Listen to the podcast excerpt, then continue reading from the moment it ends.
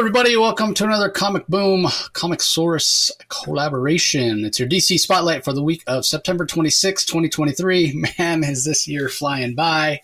Huge week of DC Comics. Some might say too many books.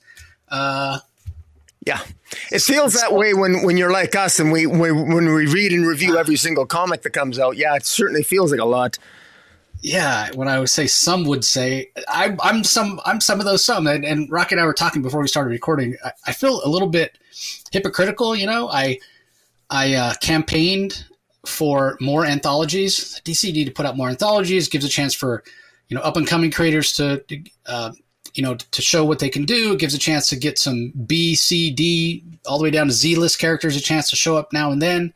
And DC's doing that. They've done that a lot over the past couple years uh, and so I feel a little hypocritical saying, "Oh my God, too many anthologies." The problem is wh- when I was campaigning for those anthologies, I was campaigning for them as a replacement for so many monthly titles, and it's like we're getting the anthologies on top of the monthly titles, on top of which we even have initiatives like We Are Legends, which I don't begrudge having more Asian characters. And my favorite DC title, you know, in recent memory, The Vigil, is part of We Are Legends. But it's a lot. It's a lot of books. There are too many I was going through and I was putting together my reading list for 2023, all the stuff that I've read in anticipation of you know end of the year awards and all that. Um, and I'm just struck by the fact that I can't even. There are things on my read list that I haven't actually gotten a chance to read yet. A lot of things actually, because there's so many good comics. But that's the problem. There's too much stuff on it. There's too many comics. It's not just DC. It's Marvel. It's independent. It's the market is uh, being artificially propped up by variant covers, as we all know, and, and that's not the. Uh, I'm going to get off my soapbox because that's that's not the point of this episode. But when that goes away, the market's going to be in for a big correction, uh, you know, big regression, um, because without those variant covers artificially propping things up, you're going to have less retailers. Um, and you're going to just have less books. The, it's just there's not enough money coming in to support that the number of titles that are coming out right now. So, yeah. Uh, but in terms of quality, I thought oh, overall it was it was an okay week um, for this much stuff. You know, you really hope to have some home runs, and I didn't feel like there was anything that was a home run. But what do you yeah. think, Rock? Well, I think that uh, with uh, with Night Terrors taking the two month break there, we you'd, you'd mentioned that before we uh, before we started the the podcast, and it it, it just it did take away some momentum and and even this this week uh, with with this this week we got the premiere of uh, we got the premiere issues of uh, Power Girl and Flash. Uh, which you know, it's you know, I mean that that's great, I guess. On the other hand, they're both sort of robbing each other of, um, of potential uh, hype, I, I, suppose. But you know, it, it, and anyways, I think they're both. Well, we'll talk about the titles. I think they're both maybe both a little bit um, maybe mediocre hit and miss, but uh, there's um, there, there's so much coming out this week that it's uh, it gets a you know Green Arrow's back. It, Green Arrow almost feels like a fresh issue to me because we're it's back. with this coming back from Night Terrors, this this week feels a little bit overwhelming to me. And uh, everything Green Arrow, Action Comics, Flash, Power Girl, Penguin. There's some really great issues here, uh, or at least uh, even if you don't like the issues, they're they're bigger hyped stories in any event. People are looking forward to them. And, um, well, no buts. You know, shame on me for being a little bit cynical. I, I actually probably am more on the optimistic side, and uh, we'll get into it. But uh, I thought, you know, despite being a little bit overwhelmed, there are some good comics here. But as you say, there there's so damn many comic books they just get lost in the shuffle. I feel that way, and I, I stopped reading Marvel a, a, a while back, uh, well more than a year ago. So, and I still feel overwhelmed. But let's get into it. Yeah, first up, Harley Quinn number thirty-two. Uh, well, I did have the. What is going on? There we go. Uh, Tini Howard on script, Sweeney Boo art and colors, Steve Wands on the letters. Uh, I for, um, let me talk about the art first off. Um, the art's gorgeous. I think Sweeney Boo does a fantastic job as the artist on this series. Um, I know that maybe her style of art isn't for everybody, but for me, it, it really works. That being said, I don't know how well this Harley title is working for the majority of, of Harley fans. uh, I, as you guys know if you listen to the podcast for a long period of time, I'm not the biggest Harley fan in the world.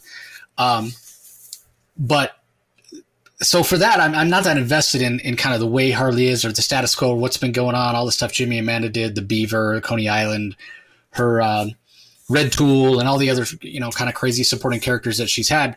So for Tini Howard to take her and give her some superpowers, some multiversal powers of some sort she doesn't even know how they work, she can't really control them or access them.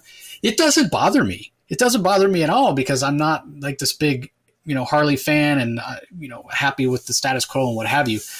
I, I, don't really feel any kind of ownership over Harley the way I might you know feel be a little more inclined on some other heroes that I've been reading longer and I enjoy more. But I could see how if somebody's a long time Harley fan, they don't like this, right? Like, no, don't give Harley superpowers. Don't do this. Don't do that. Because um, some of these things that Tini's doing are huge. Like the fact that she's changed Lou and Bud to the fact that they're like aliens or extra dimensional creatures or something, and like they're super intelligent and you know advanced to be a species or whatever. Like that's a big deal if you're an old school Harley fan and you just like the old school hyena, Lou and Bud sort of stuff. So I could see how it could rub some people the wrong way, but for me, it's it's fun.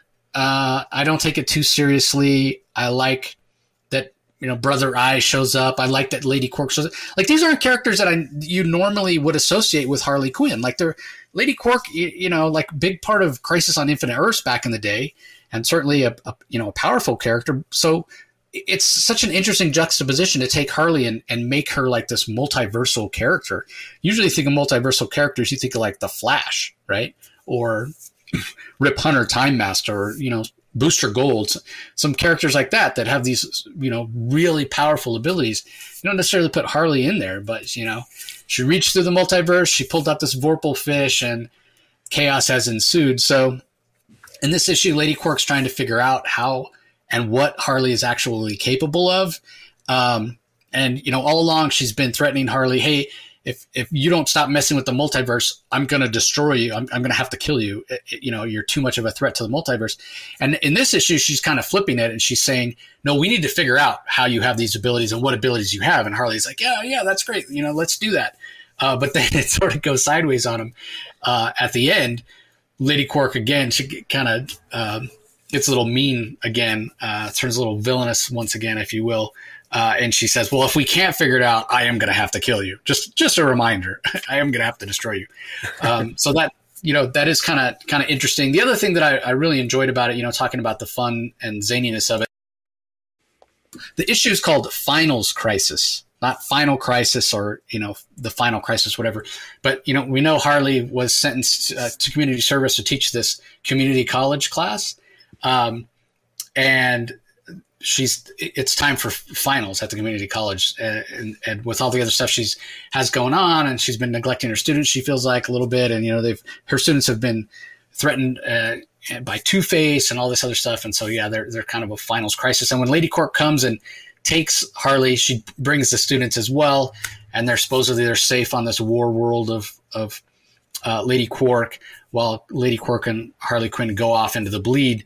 Um, and Lady Quark's like, they'll be fine here, they'll be safe. And you know, Harley makes some allusion to, uh, she's like, whenever uh, Lady Quark says, yeah, they'll be fine, they'll be safe here, whatever they can imagine, you know, they'll be able to have, uh, you know, have people that'll take care of them, kind of grant their wishes, if you will. And Harley's like, are you sure that's a good idea? These are community college students after all. So you know, there there is some tongue in cheek humor. It is fun. I am enjoying it, but again, I, I can understand why maybe some people wouldn't why why it might rub them the wrong way but uh, there's there's enough humor here and there's enough fresh ideas that it's working for me. Um, but at the end of the day, it's still Harley Quinn. So do I feel like I need to read it? No. Do I feel like if anybody's a big Harley fan, they're missing anything with this era of Harley? Nah, probably not. Um, but the Sweeney Boo art does suit the tone of the story very well, and uh, yeah, I, I kind of like the voice that um, that Tini Howard is giving to Harley. And then as far as the backup story, uh, it's written by Sam Maggs, art by Kelley Jones. Joe Villarrubia does the colors. Hassan Otsmane-Elhaou does the letters.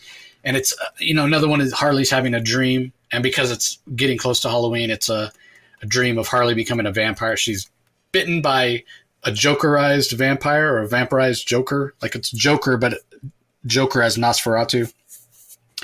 Harley gets bit by the Joker, and she in turn bites uh, Ivy, and they all become immortals, and they're gonna live happy ever after. Whatever. It, it didn't do much for me. Kelley Jones art I didn't think was particularly special. I could really do without these backups, and, and you know, charge a dollar less. They're they're really not interesting. Uh, so anyway, any thoughts on the issue, Rock? Uh, not really. Uh, you, kind of said it all. I just this isn't. I'm not really into this Harley Quinn, this particular iteration of Harley Quinn. I like it's, it's just not my cup of tea. I I, I appreciate what Tini Howard's doing. Sweeney Boo, uh, I've said before. I, I was uh, lucky enough to meet her and to get her autograph on some uh, animated Captain Marvel comics in uh, in New York Comic Con in 2019. She's a wonderful uh, young woman, very talented. Her her style absolutely suits the character. I'm just not into this story. I, you know, frankly, I don't think Harley Quinn's been written right in any DC comic at the present moment, if I'm being brutally honest. And uh, she's I I like the black label versions of her. Bring back Kami Garcia and give me that Harley Quinn. That's more yeah. That's more my my uh, up my alley, so to speak. And the the irony is that Kami Garcia is actually doing the young adult line for for a lot of young adult comics for young adult line for DC Comics, and yet she also did a black label Harley Quinn, which I thought was kind of ironic. But in any event, it's, you know, again, not a bad issue. Uh, I, I, just don't see Harley Quinn as being a threat to the multiverse. She's more of the comedic relief, and uh, to try to bestow some type of I don't know believability to me on that for her. It just doesn't fit the tone of the mainstream DC universe in my mind. It should be. It, it should just be in its own universe. This is just a, a, a wonky Harley that just does, doesn't. It just doesn't work for me. But uh, you know, but hey, nothing taking nothing away from the story or the artist itself. It's just not my cup of tea. Yeah, it is very. This is a very different version of Harley. And you think about Harley, like I think about her. Um, when the new 52 started, you know, when they changed her costume and it was you know, kind of more adult. Um, it took inspiration from the Gotham Knights video game, I guess. Uh, you know, you think about that Suicide Squad cover and what have you. You know, so dark and so adult, and th- this is so far from that. Um, so I don't know. Maybe maybe DC is purposely wanting a more kid friendly Harley, sell a yeah. few more dolls and what have you. Who knows? So anyway, let's move on. Uh, up next, Detective Comics um, Out of Hell Part 1 from writer Ram V. Dustin Nguyen handles the pencils, John Kalisz on colors, Ariana Maher on letters. It, really interesting to see Dustin Nguyen on pencils. Um, I haven't seen him do pencils on a book since since I can remember. He's been doing a lot of uh, watercolor stuff, mostly is what he, he does now. Whether that's working on some Robin stuff with Jeff Lemire or working on his Little Monsters story or Descender, Ascender with Jeff Lemire, what have you. So to see him do pencils, uh, yeah, it was it was interesting. Um, as far as what's going on, I, it took me a minute. Um, you know, as Rocky mentioned, the the night terrors thing that was going on, and so it looks like uh, we saw last time Batman, uh, Bruce Wayne, sort of possessed by something. He's traveling around the city, attacking things, blowing things up. Uh, clearly possessed by something. He's flashing back, having memories of talking to his father. Um, going back and attacking uh, places and, and things, whether it's um, an old candy shop where he used to get candy when he was a little kid, his dad used to take him there, or uh, burning what's left of Haly Circus to the ground. Uh, and there's a few di- different uh, members of Gotham uh, PD that are after him that are trying to save him from himself, so to speak. Um, but yeah, we're, we're continuing this um, this sort of gothic Gotham story, and it's so interesting. I, am really not enjoying this that much. Um, it's a fine story. I feel like it, it's so nuanced and it's so insular and it's so sort of stylized and so uh, kind of out of touch with everything else that's going on. Like this doesn't tie in with Gotham War at all. So where does this fit with Gotham War? Whatever. I say all that to say I feel like Ram V's take on Batman in this Detective Comics it should have been like in its own, like maybe even Black Label title, like on its own, and not in the regular Detective Comics book because it's so it's so different in tone and feel, and it it's so sort of complicated and what have you, and it feels decompressed as well. I really feel like we should be farther along in the story. I still don't feel like I have a big idea, overall idea of what's going on, other than this family, the Orghams, who apparently, as, as we've seen, have uh, roots in the very beginnings of Gotham. They've come back for reasons because they deserve Gotham City because they were there at the beginning, what have you, and they're trying to exercise their power. So that that feels like that's what's going on, and there's supernatural things involved as well with what their powers are and abilities, and and that's it. I, have just told you the whole story, and and we're like two years into this, and I just summed it up. Like in that that's like four or five issues, maybe six issues worth of stuff, but it's been so stretched out. Um, so it's so interesting to me, right? Because I'm absolutely love what Ram V's doing in the Vigil. Um, and I, you know, I've loved other things he's done, Swamp Thing Run and what have you. Some of his, um, certainly love some of his, yeah, like Swamp, Thing. Swamp, yeah, but also a lot of his independent work, uh, a lot of his creator owned stuff. I've, I've really yeah. enjoyed. Many deaths so, to Laila Starr, I think maybe. Yeah, yeah, yeah, yeah. She's done some fantastic things. Um, this just, I don't know. It's just, and I'm not saying it's bad, but I just feel like we can we get to the point already? Like it feels like it's just dragging forever. I'm ready and the problem is it's the same tone and feel. It's so dark and dreary. Um, it just ends up feeling like a chore to read. Uh, so to have it go on this long, it's just it's kind of tough. So, uh, and I, I have a couple things to say about the backup, uh, but I'll let you give your thoughts on the main story. Oh, well, I, of all the comic books, I mean, all the comic books suffered from uh, night terrors. This one absolutely did because uh, I had to go back and reread to even catch on what the hell was going on here. I, I completely forgot about the Azmer and about Batman has glowing green eyes in this issue. And I thought, what? And then I remembered, oh, yes, I had to go back and reread. Batman in this issue is possessed by the Azmer because that's how the last arc ended with Batman being possessed by the Azmer. The Azmer are is sort of like the supernatural force that, that the Orghams can control, and they're using the Azmer to control the, the some of the citizens of, of the, the lower classes of Gotham, and they're trying to get, give Gotham sentience and and try to they're trying to control the city and Batman is now in control of the uh, is possessed by the Azmer.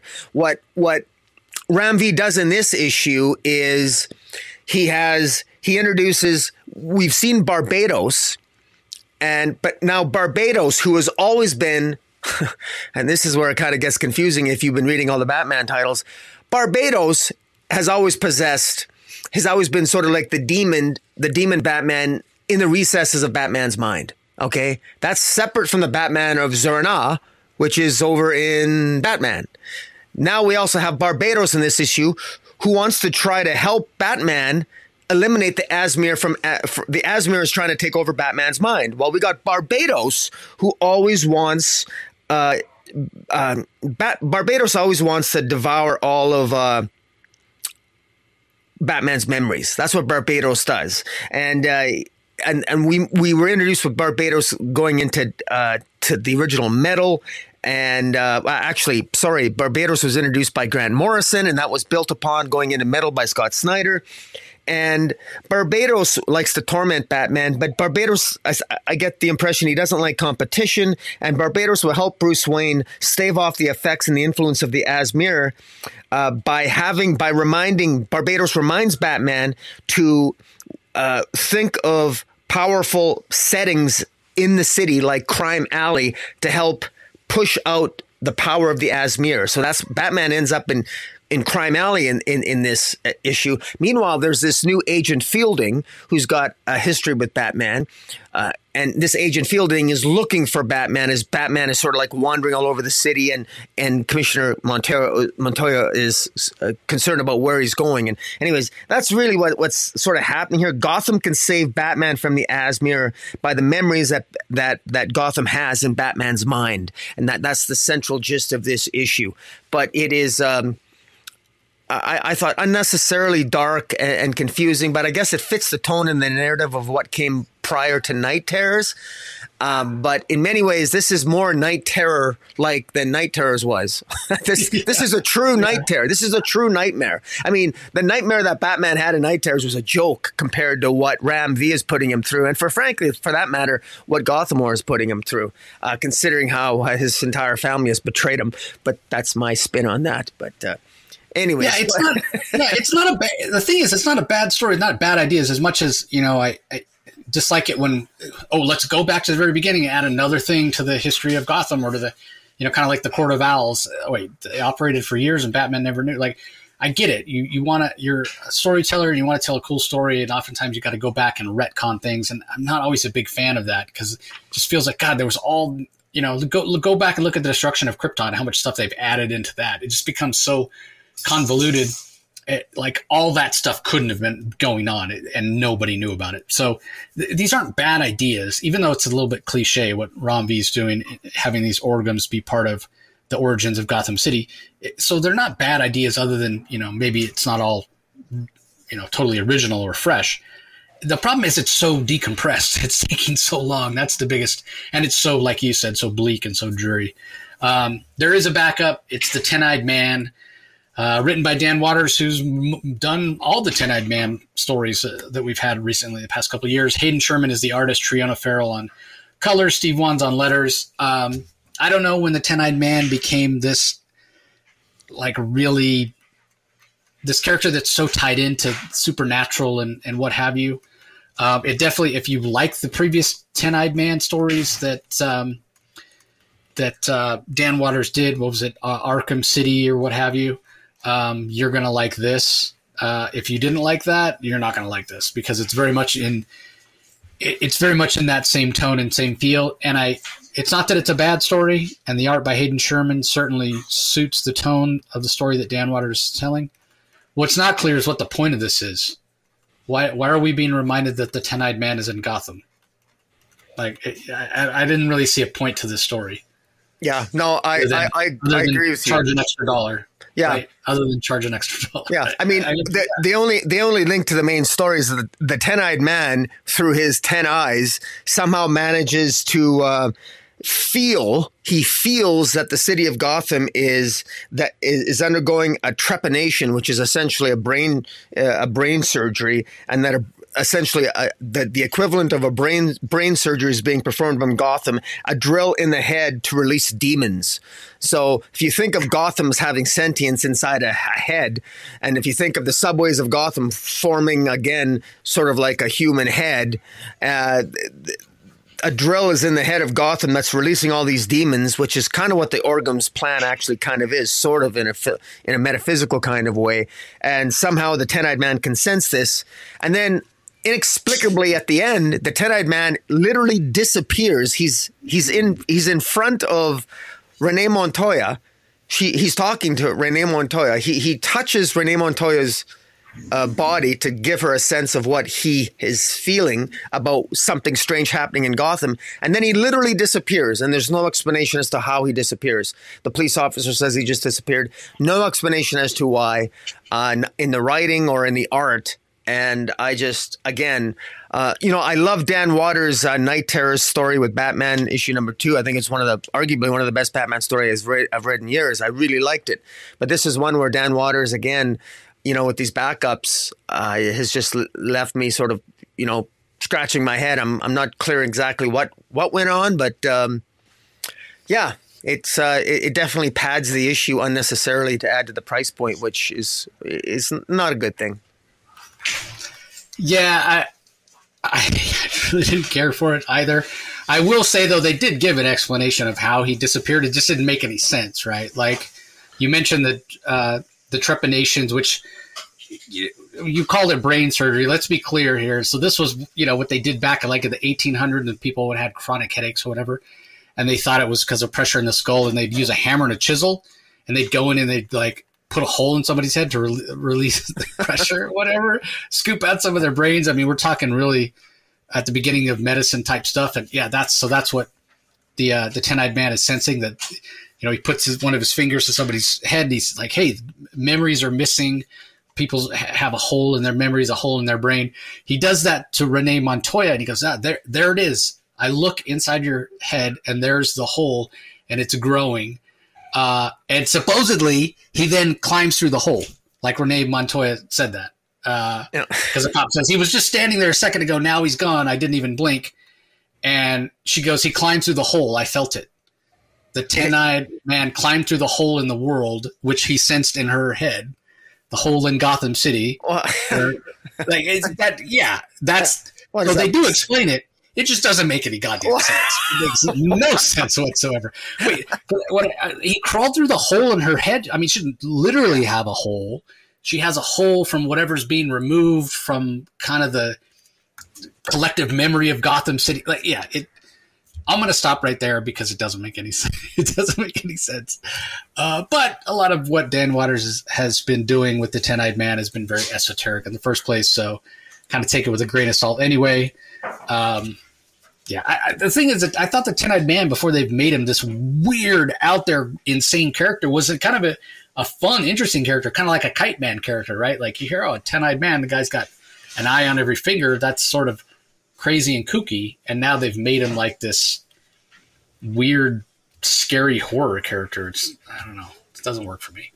Anyway, uh, moving on, we have Green Arrow number four, uh, written by Joshua Williamson, art and cover by Sean Izaakse, uh, colors by Romulo Fajardo Jr., letters by Troy Peteri. Um, here's another one I think that really suffered from the uh, the break with Night Terrors because I, I feel like because of the way that it's structured with the mystery that Joshua Williamson built in, all the different memories of the Green Arrow family are, are thrown across different dimensions, different parts of the multiverse, different time periods. And every time they try to remember things or come together, some force is pulling them apart. Very mysterious. We're not exactly sure what's going on. Um, and so it, it, it, it's very much like a mystery and then you get a two and a half month break and you're trying to like it hasn't even really gotten going the story hasn't even really gotten going and then you get this big break so we saw at the end of issue three many months ago that uh, hal jordan showed up but Par- parallax hal jordan showed up and so he's confronting oliver queen and they're talking about their past history and queen saying i know you're not really hal and um, because you know th- this is in Hal's past and what have you. So they end up getting in a fist fight. It's very Oliver Queen. I will give Williamson credit for that. It's very Oliver Queen to say, hey, you know, no bows, no arrows, no power rings. We're just going to get into a fist fight. And sure enough, um, during that fight, Oliver Queen basically gets the upper hand and, and forces this being, whoever he is, to show that he's not actually Hal Jordan. And he leaves him stranded wherever this this entity took um, took Oliver Queen to fight. Like it looks like ruins uh, of of Earth or whatever, and he's saying this. You know, if you if you get together with your rest of your Green Arrow family, this is what the future holds for Earth and what have you. And then at the end, Oliver Queen is there, and uh, this old what looks to be like an old Oliver Queen, bald, blind in one eye, almost looks like an old man Hawkeye. Uh, basically confronts Oliver Queen. So maybe he's going to explain everything. I feel like all along we've gotten these characters that are supposedly going to show up here or there and kind of explain what's going on. Because again, we still don't know what the hell's going on, which is why that two and a half month break is so irritating. The other thing that happens in the story is Roy Har- Harper, along with Black Canary, is trying to get some answers uh, of where Oliver is, where his daughter Lian is, and what have you. So you've got that part of it going on um, as well. So it, it's an interesting enough story it does feel like it's a little slow in the pacing. Like for four issues in, I feel like we should be a little further along than we are, and we should have a few more answers. But that again might be a byproduct of such a long layoff. So uh, I do love the art. I do love the colors.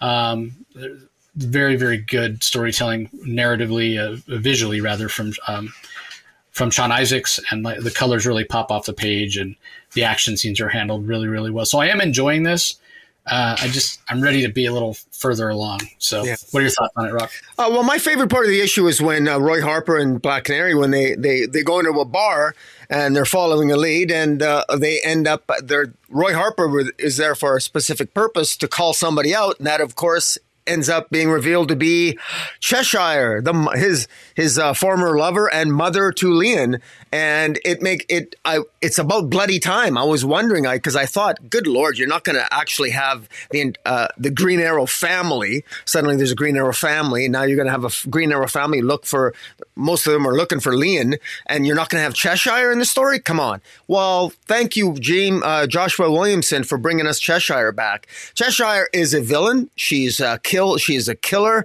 and she's the she is the mother of Lian and she is exactly the type of drama that you want introduced into this story. And so I'm looking forward to that. Uh, my personal wish, which will probably never happen, but I would love it. I would love to see a Roy Harper, Cheshire, and Lian miniseries. You know, how's that for a family? You know, honey, I'm home.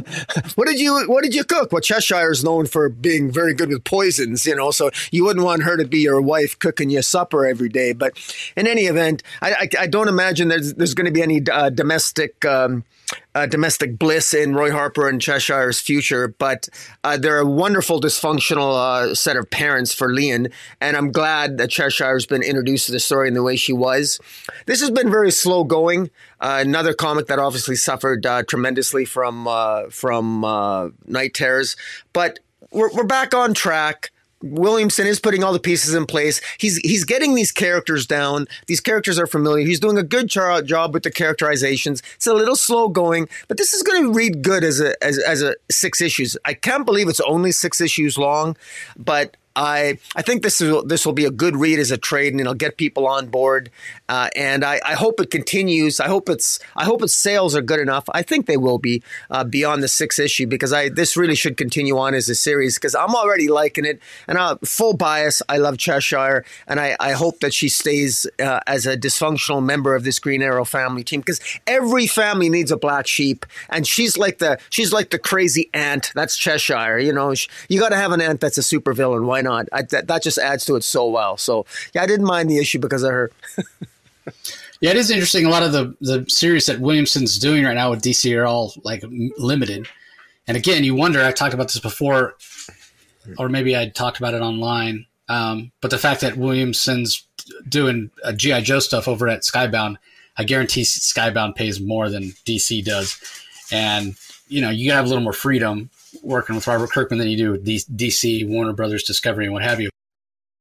Plus, the other thing is like Williamson, he's been at DC and not just at DC for a while now, but he's been the guy at DC, right? Like it's almost like when you love something, like if you eat just if you binge it, right? If you just eat a ton of like chocolate ice cream and eat mm-hmm. nothing but chocolate ice cream for dessert for like two years, you're you get kind of sick of chocolate ice cream. You want to take a break, you know? So there's every possibility. I, again, I don't know anything. I haven't talked to Josh. Maybe he's the reason these are all coming to an end. Like Batman Robin, this, uh, what have you. The rumors of him being done with Superman are all because he's you know going to concentrate on his Crater Own stuff and, and the GI Joe stuff. Um, because he can't write everything, you know, and maybe he's just ready for a break from DC. I, again, I, I have no insider knowledge. Uh, just kind of feels like it, we could be headed that direction. Uh, all right, on to the next limited series. I mentioned the We Are Legend stuff uh, uh, previously. Here's another one of their titles Spirit World from writer Alyssa Wong. Haining is the artist, Sebastian Cheng on colors, Steve Wands on letters. Um, here we go again. Another one that really suffered from the break. Hard to remember what's going on. In the last issue, it seemed that uh, in the underworld or the afterlife or whatever you want to call it, wherever um, our characters are basically. Uh, you know, Constantine and Xanthe and uh, Cassandra Cain. Constantine and Cassandra Cain were, were uh, sort of possessed by something, some power, some whatever, the big bad, if you will, that's going after Xanthe that wants to control the underworld and what have you. Um, and so Xanthe is able to temporarily free them, give give them back some of their own agency, because it's not their minds that are being controlled; it's just their bodies and their abilities. Um, but she she goes out of her way to say, "Hey, I, this is just a you know a temporary reprieve. I haven't purged you know whatever this power is that's controlling you." And they go to to um, see the jade the jade court. Who, uh, excuse me. The Jade Court, who are sort of the uh, the rulers of the afterlife, if you will, and uh, we're not exactly sure what they want, what they're doing, what they have to do, other than Xanthe's um, kind of spiritual afterlife grandmother, Popo. It turns out that she's one of them. So there's a lot of moving parts here. There's a lot of um, uh, sort of Asian uh, mythology, spirit world mythology, and what have you in this. And this is another one that there's so much in here. We, we talked about it before. Specifically, I think we were either when we were going from issue one to issue two or issue two to issue three, how it had a little bit of a jump. There's so much here that Alyssa Wong is trying to pack in that it can be confusing um, because it's just it's not being as it, we're not being spoon fed as readers. Um, so I think going back when everything is all said and done and reading it as a, a trade or reading it all in one sitting, it's going to make more sense. It just there's so many characters and it's it's moving so fast. And again, I understand why because there's a lot to do here. There's a lot of characters. There's new characters constantly being introduced. The art's fantastic, really colorful.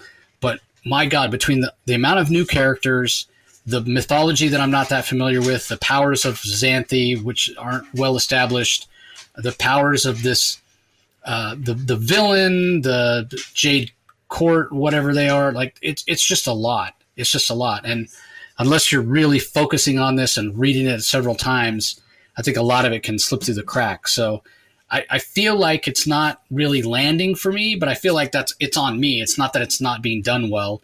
Um, it, there's just so much here that I feel like I need to go back and do a, probably a couple rereads of the series if I really want to get everything out of it because I think Xanthe is an interesting character. Um, she, there's a lot to her. Uh, she has a lot of potential. So um, from that aspect, I'm enjoying it. And I think the art, the line work by Haining is uh, is great. The color work by Sebastian Cheng is great. Um, so yeah, it's just it's a it, this was one of those things, right? It's so many comics, I just don't have time to go back and reread and, and really dive into it the way that I wish I could. So I don't know. What are your thoughts? Well, I agree with you. There's a lot of rich mythology here that I think that uh, writer Alyssa Wong is doing her best to sort of uh, try to give us as a lot of substance in the opening six issue arc. I mean, in this in this issue alone, we're introduced to the inhabitants of the Jade Tower. Right inhabitants of the Jade Tower, consisting of the, the Prince of Dawn, the Carmine Star, the Amber Apostle, the Snowfall Blade, the Gilded General, the Cobalt Advisor, the Verdant Sorceress, and these were the, uh, the Jade. These were sort of like this is sort of like the magical corporate gurus of the Jade Tower that make up Spirit World, and they sort of they they make the rules for Spirit World. But of course, Spirit World is sort of ran. There's a little bit of corruption going on, and and they're kind of they're kind of all bitches, quite frankly. All these sorcerers, and and unfortunately, it ends up being that uh, Xanthe's grandmother Pupu is is apparently one of them. The the Verdant sorceress well, is actually. I will say, in their defense, before we call them the B word, they are gods. So you do expect some so, some level of arrogance. Sure. Uh, well, so, so in, in that way, they're yeah. you know they're they're no different than like Olympian gods or oh, Roman certainly. gods or whatever. Absolutely. They're all they're all dicks. Oh, certainly, certainly. I, I agree with you 100%. And so, yeah, they're, they're, they act like gods, goddesses, God, God. Both, both gender gods are, are awful. In any event, uh, eh, but the the spirit world is being attacked by this creature that wants to i think destroy we're not even sure what the agenda is they want but this creature actually wants to uh, particularly destroy kill Xanthe and Constantine and Cassandra Cain. And these these gods, these gods in the Jade Tower, these goddesses don't want to help. Rather than help them immediately, they want to see what happens first. They kind of want to see they they would they would they're so indifferent to the plight of the people in spirit world that they don't care how many of the of the people in the spirit world will actually die. Uh, and uh, they, they don't even want to send out their mighty knight. They got this this knight character their their protector that would go out and he, they won't even yeah, release golden, him. Golden general right? Yeah the golden general or something. And yeah. uh, and eventually they do release him to to, to fight uh, to to basically help Constantine and Cassandra Cain fight and, and Xanthe fight this creature. And but it's it's quite clear that there's different agendas going on here. So um, in fairness to Alyssa Wong, there there is a story here. One of the things that I really wish, I really do wish we had more of a background. I actually feel like I feel like I did when I was like seven or eight years old when I first jumped into Legion of Superboy and the Legion of Superheroes. There was so much. I didn't know, but and it was like, oh god, I gotta buy all these. I gotta buy like two hundred back issues, but I'm gonna buy them because I'm I'm interested. I actually am interested to know what the backstory to this Jade Tower is. It's interesting, but at the same time, I do feel like I've I've missed like two or three story arcs, but yet this is the first story arc. So, and that's that's that's that's not a bad thing because I am curious and I'm interested. And these are interesting characters. So I want to give Alyssa Wong some credit there. And to and to her credit, she's not insulting the reader's intelligence. She's like she's challenging us. She's saying, you know, pay attention, read if you know, and that's what I'm doing. And I only read this once. I apologize. I probably should have read it two or three times. There's just too many damn comics this week. But this was uh, I am curious to see how this ends. And I'm hoping maybe sometimes final issues in these story arcs explain a little bit more of what went on. So I'm to give a little bit more clarity. But I, I will be rereading this after uh, uh, later this week. Um, so, but I, I, thought overall this this wasn't this wasn't bad. I I thought we had a little bit more plot development here and character movement, and I, I do think that Alyssa Wong has uh, imbued some humor with Constantine and has and has managed to capture the voice of uh, Cassandra Cain eh, okay and and Xanthe I'm I'm actually I, am starting to like Xanthe.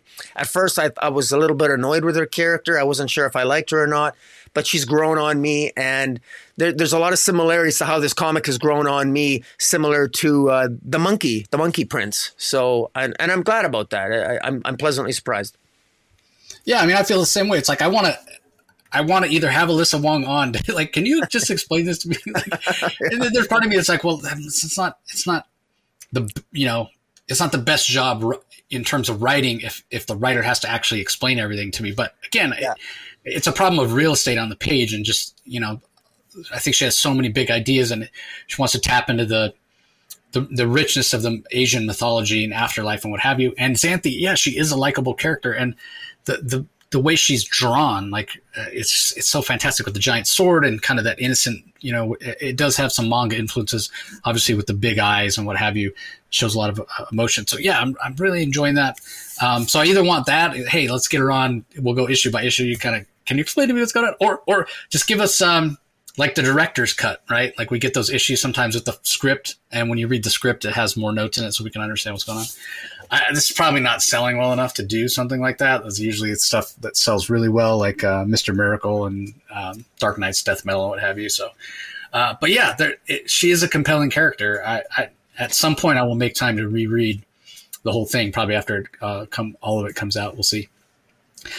All right, Batman Brave and the Bold number five. We finally have the next installment of Tom King and Mitch Gerads' uh, Joker Story, The Winning Card, Part three. Also, Stormwatch, Down with the Kings, Part five, from writer Ed Brisson and Jeff Spokes, with Seda Tamafanti on letters.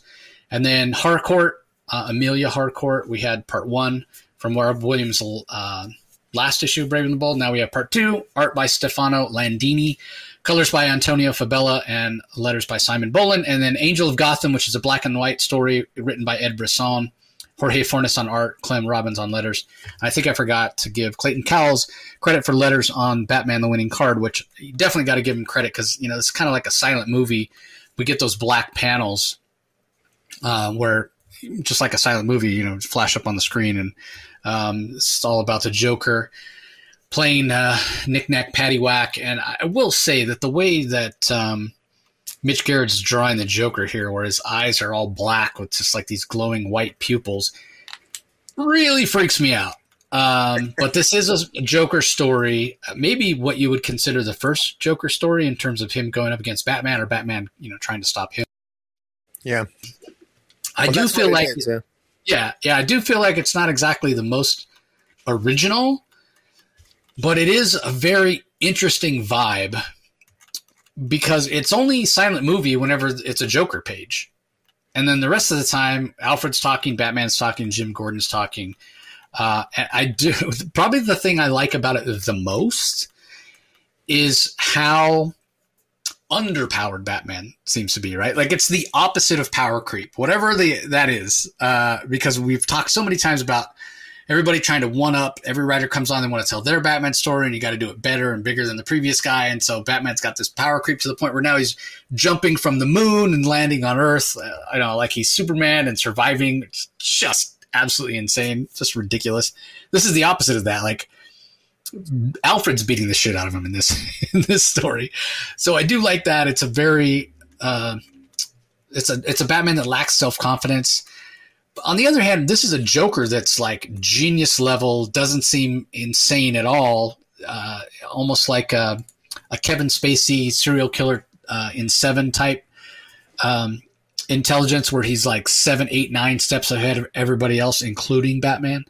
Um, so, yeah, uh, the, again, like some of the other stories we've talked about so far, um, the art and the tone of the story fit each other perfectly. Uh, this might be the best Joker art I've seen Mitch Gerads do. Like Joker is creepy and scary, and he Joker doesn't in this story. He doesn't even really feel like a, a character. Really, he feels more like a like a force of nature or like an evil you know entity an evil spirit like you know supernatural ability to appear and disappear and be invisible and what have you like he's that he's that powerful he's that much smarter than everybody like even when he, he kills the judge that he threatens in this issue um, you know he goes in there apparently master of disguise not only a master of disguise making himself look exactly like the chief of police but also he must he, he he's um, an expert uh, imitator as well Right? He can do an impersonation of the chief of police because he talks. He's talking. He's sitting right across the table from this judge and another officer, and he's talking, and he must sound exactly like the police chief because they're not suspicious at any point. So, yeah, interesting story. You know, again, it's Batman, it's Joker. We all know how I feel about those characters. Overused, um, but it is it's well done. It's technically a very well done comic. So, yeah, what are your well, thoughts? It is, it, it is. It is basically a, a a reimagining of Batman of the first issue of Batman. That's what Tom King based it on. The, so it's, it's it's the same plot as the very first issue of Batman way back in 1939 or whatever that is. So it's sort of like a re, reiterate reinterpretation of what it would be in the modern day. So that explains some of the eh, some of the angles of which I think some of the the interesting things about the portrayal of the Joker in particular, and even Batman being injured. I mean, this is a Batman in his first year. He's never encountered anyone at the level of Joker. Joker is basically maybe not Batman level, but close enough to Batman level that Batman is not accustomed to fighting anyone even close to his level of fitness, his level of skill, his level of intellect. And here we have somebody who is close to that level and also his but his level of intellect as well and that's the joker. And batman here is just plain stupid. Batman is is so stubborn is so driven that he he doesn't have the shut off switch in his head to say look you need to heal. I mean batman was got the shit kicked out of him last last well I guess two or three issues in the, in the last chapter of this story, Batman got beat up. He lost his battle with the Joker rather handily, and he's injured. But he, you know, it's so bad that he he instead of resting, he goes out and he ends up passing out in front of James Gordon for God's sakes. And James James Gordon actually ends up trying to contact takes takes the walkie-talkie from Batman, trying to say, "Hey, hello, hello," and then Alfred says, uh, "Put him in the car, and we'll do the rest."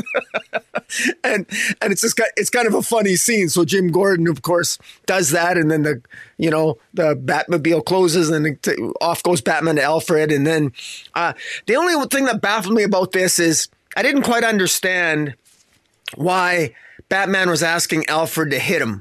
He was already injured, and then he wanted he wanted Alfred to con- to keep injuring him and hitting him in the face some more.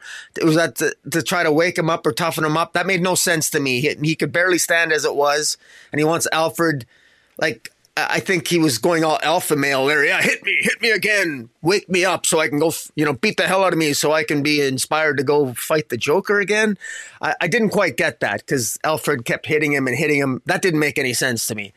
Uh, and I didn't think Alfred would intentionally want to injure him and make him more injured. So I, I didn't get that scene. I didn't understand what the point of that was. Uh, uh, or maybe I do. I just I, it didn't quite mesh. But other than the fact that this Batman is so badass that you know he even lets his butler kick the shit out of him to to to rile him up and give him some adrenaline. I don't know. You'd think if he wants to rile himself up, why wouldn't uh, Alfred just give him an, a, a, you know give him a shot of adrenaline or something or dopamine or something to perk him up instead of hitting him across the face? I, I didn't quite get that, but but you know again, interesting story. It's still uh, it's all right it's all right. It'll it'll probably read better uh, as a full as one full. It'll be collected eventually in one full story.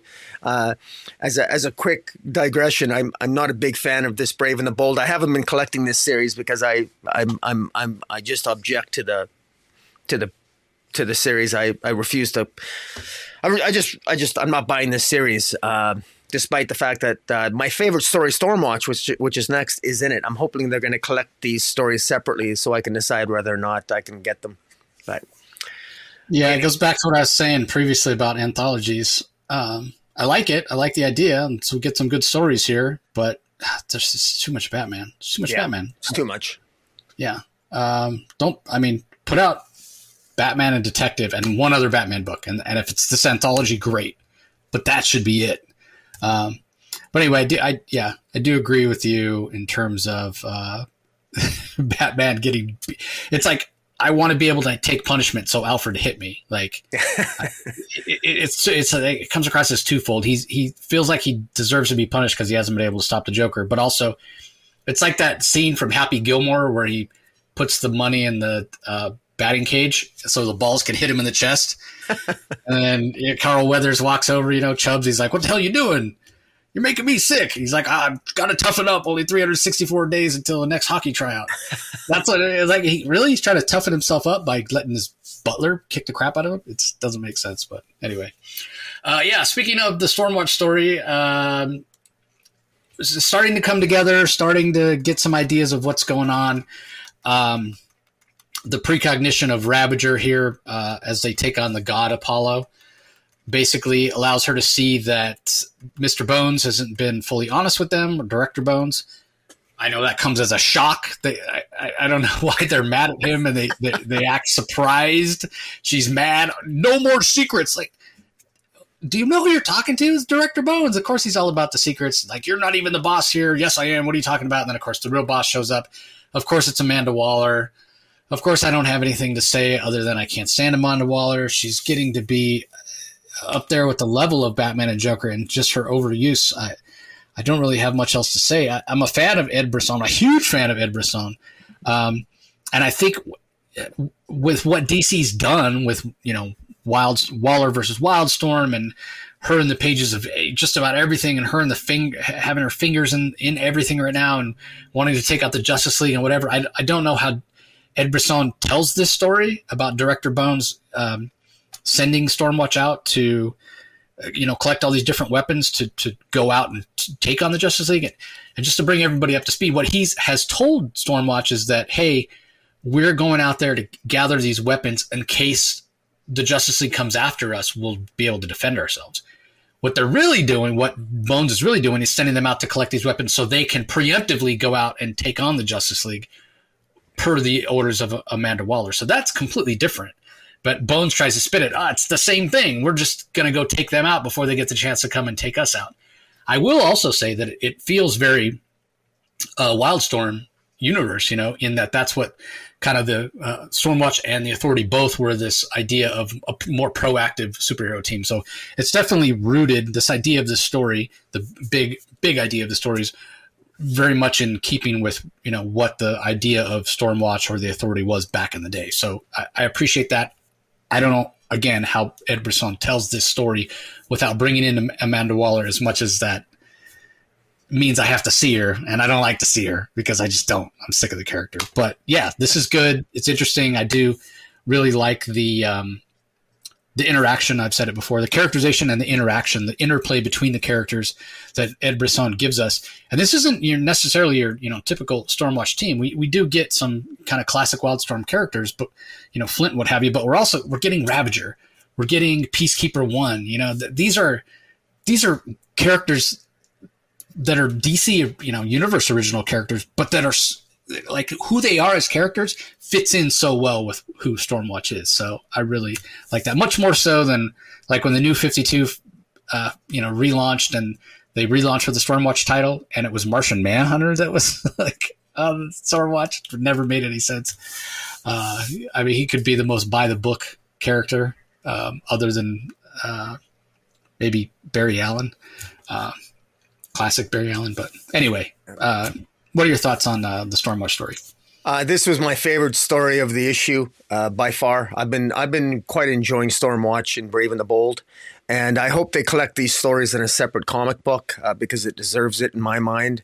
I, I, I love these characters: Phantom One, Core, uh, Peacekeeper One, Sh- uh, Shadow, Ravager. Their mission is to steal the Sunbow, which is a weapon in the possession of Apollo. And what I find very interesting is that Apollo is the version of Apollo that it was in Brian Azzarello's Wonder Woman run. that's how Apollo looked in Brian Azzarello's Wonder Woman run. And I'm thinking to myself, that's awesome. Now, I, I don't for one minute believe that they're embracing uh, Brian Azzarello's Wonder Woman iteration, but this this particular vis- version of Apollo, I like this version of Apollo. It's awesome. I'm glad they're using it. He's got dark. He, he basically looks. He's he, he looks basically he's like a human being, but he's completely, totally charcoal black with red eyes, and um, and yeah, he's got the power of the sun, and he's now, he's, of course, he's got the sun bow, and that's the weapon that they that uh, Stormwatch wants. Who Stormwatch, who it's revealed, as you said, is is revealed. Surprise, surprise! Amanda Waller is in control director Bones. We predicted that. I don't know how many weeks ago, months ago, and of course, that's that's that's part of the key agenda. What's interesting here is the motivation that Apollo had for to have the sun bow was to actually kill Zeus. And did maybe somebody should tell Apollo that Zeus was already killed. How many times does Zeus get killed? I mean, wasn't Zeus killed by uh, Hera, and then he's back, and now he, Zeus is alive, back in the pages of Shazam, and now Apollo wants to kill him again? Do these people not realize? Apparently, you can't kill Zeus. Uh, again, that's DC editors for you. Nobody communicates between these storylines, but Apollo's big agenda is to kill Zeus and then, of course, to basically take over uh, Olympus. And Ravager saw this because Ravager's Ra- Ravager has precognition sort of abilities, but they were enhanced when she was like hit with with a bow from the, the arrow, which was sort of interesting. And so I just liked what Ed Brisson did with all the power sets here, with, with all the characters. I love that core a core basically exploded and core's powers were enough to take down the sun god apollo here that's awesome so I like the I, I just like the power sets. I love the choreo- choreography of the fight scenes, and I, I really love the the art. I thought it worked really well, and so definitely my, my favorite story of the uh, of the anthology. Yeah, uh, I'm enjoying it too. I don't know if it's my favorite though, because I really like the next story, the Emilia Harcourt story, part two. Rob Williams is the the writer. Um, again, Amanda Waller, she's been brought back. We don't know if it's Lazarus Resin. We don't know if it's Lazarus Pit. We don't know exactly how she was brought back. But what we do know is Amanda Waller lied to her. And right off the bat, it seems like she's already getting back her true memories. Um, and despite that, despite being told by Amanda Waller that it was Weapon Master that uh, that killed her, she realizes as she's about to kill Weapon Master to get her revenge that it wasn't Weapon Master, um, and so she walks. She starts to walk away, and and Weapon Master's like, "Oh, you know, thank God, I'm gonna, you know, I don't know who you are, but I didn't kill you." And you know, uh, Emilia Harcourt memories uh, come back enough to where she realizes that the guy's telling the truth, uh, but then she ends up killing him anyway, which sort of sets the tone for who this uh, this version, I guess we'll say, of Emilia Harcourt is, is going to be.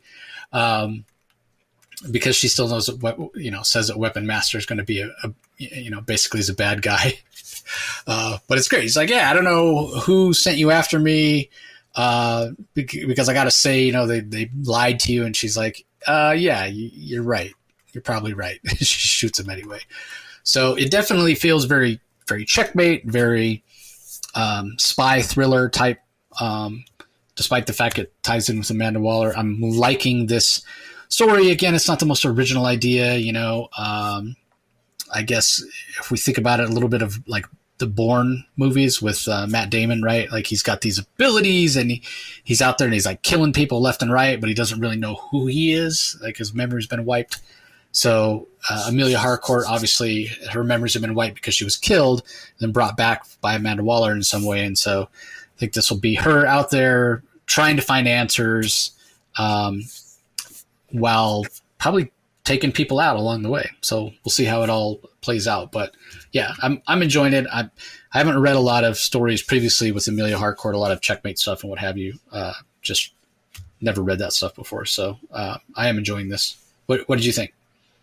Uh, yeah, I it, it's she was a she's a popular character on the Peacekeeper show, so it's it only makes sense to revive her in the comic books. And hey, we got all that Lazarus resin, we might as well use more of it, right? and so yeah, go ahead, revive her. I mean, good lord, DC's been. Uh, been reviving and creating all kinds of characters. Why not bring one that's popular from the t- from a popular DC TV show? So and so it's it's good to have her. And and, and I like the fact that she's she's more likable than Amanda uh, Waller. Uh, now some. It's funny. I like the Amanda Waller on the TV, on the Peacekeeper TV series, more so than I like the Amanda Waller in the comics. But I, I like this uh, Earhart character or Harcourt character. Sorry, I like this Harcourt character uh, very much on the Peacekeeper series, and this this one here, she's definitely badass, and I, I'm not really sure, you know, why she's so loyal. I guess her father was it's hint her origin is hinted at here. Maybe her her her father was one was one to follow orders and was a badass and a, he followed orders and he was a killer too and so is Harcourt. But I am I'm imagining I'm hoping Harcourt is a little bit more complicated than that. She probably is. I'm hoping she's not as complicated as Amanda Waller is because Amanda Waller is borderline confusion. Amanda Waller has become more of a Amanda Waller, unfortunately, has denigrated into a character who, uh, frankly, it's. I, I, hesitate to say this, but I'm going to say it anyway. Badly written or misunderstood, or different writers conceive of Amanda, Amanda Waller very differently because she's been written very differently. And we're supposed to be leading into this big event with Amanda Waller wanting all the supervillains to kill all the superheroes and give them a pardon if they do, even though she's not the president. She doesn't have the authority to do that and all this other nonsense and she's supposed to be on Earth three, but isn't. What? Who the hell? What the hell is Amanda Waller to anybody? And then along comes Harcourt, who's now probably the most loyal soldier to Amanda Waller. I think that's who, who this Harcourt's supposed to be in this in this DC universe. But we shall see moving forward. Yeah, it's. I mean, Amanda Waller's becoming extremely, extremely unlikable. That's part of it. The other part of it is uh, she's become a plot device. She's not actually a character. She's just a plot device to, yeah. to introduce, you know, new concept or whatever. So, yeah, you're right. There's no consistency of characterization. She's become almost a, a caricature of, you know, who she actually is, and it's yeah, it's it's too bad. Um, it's too bad.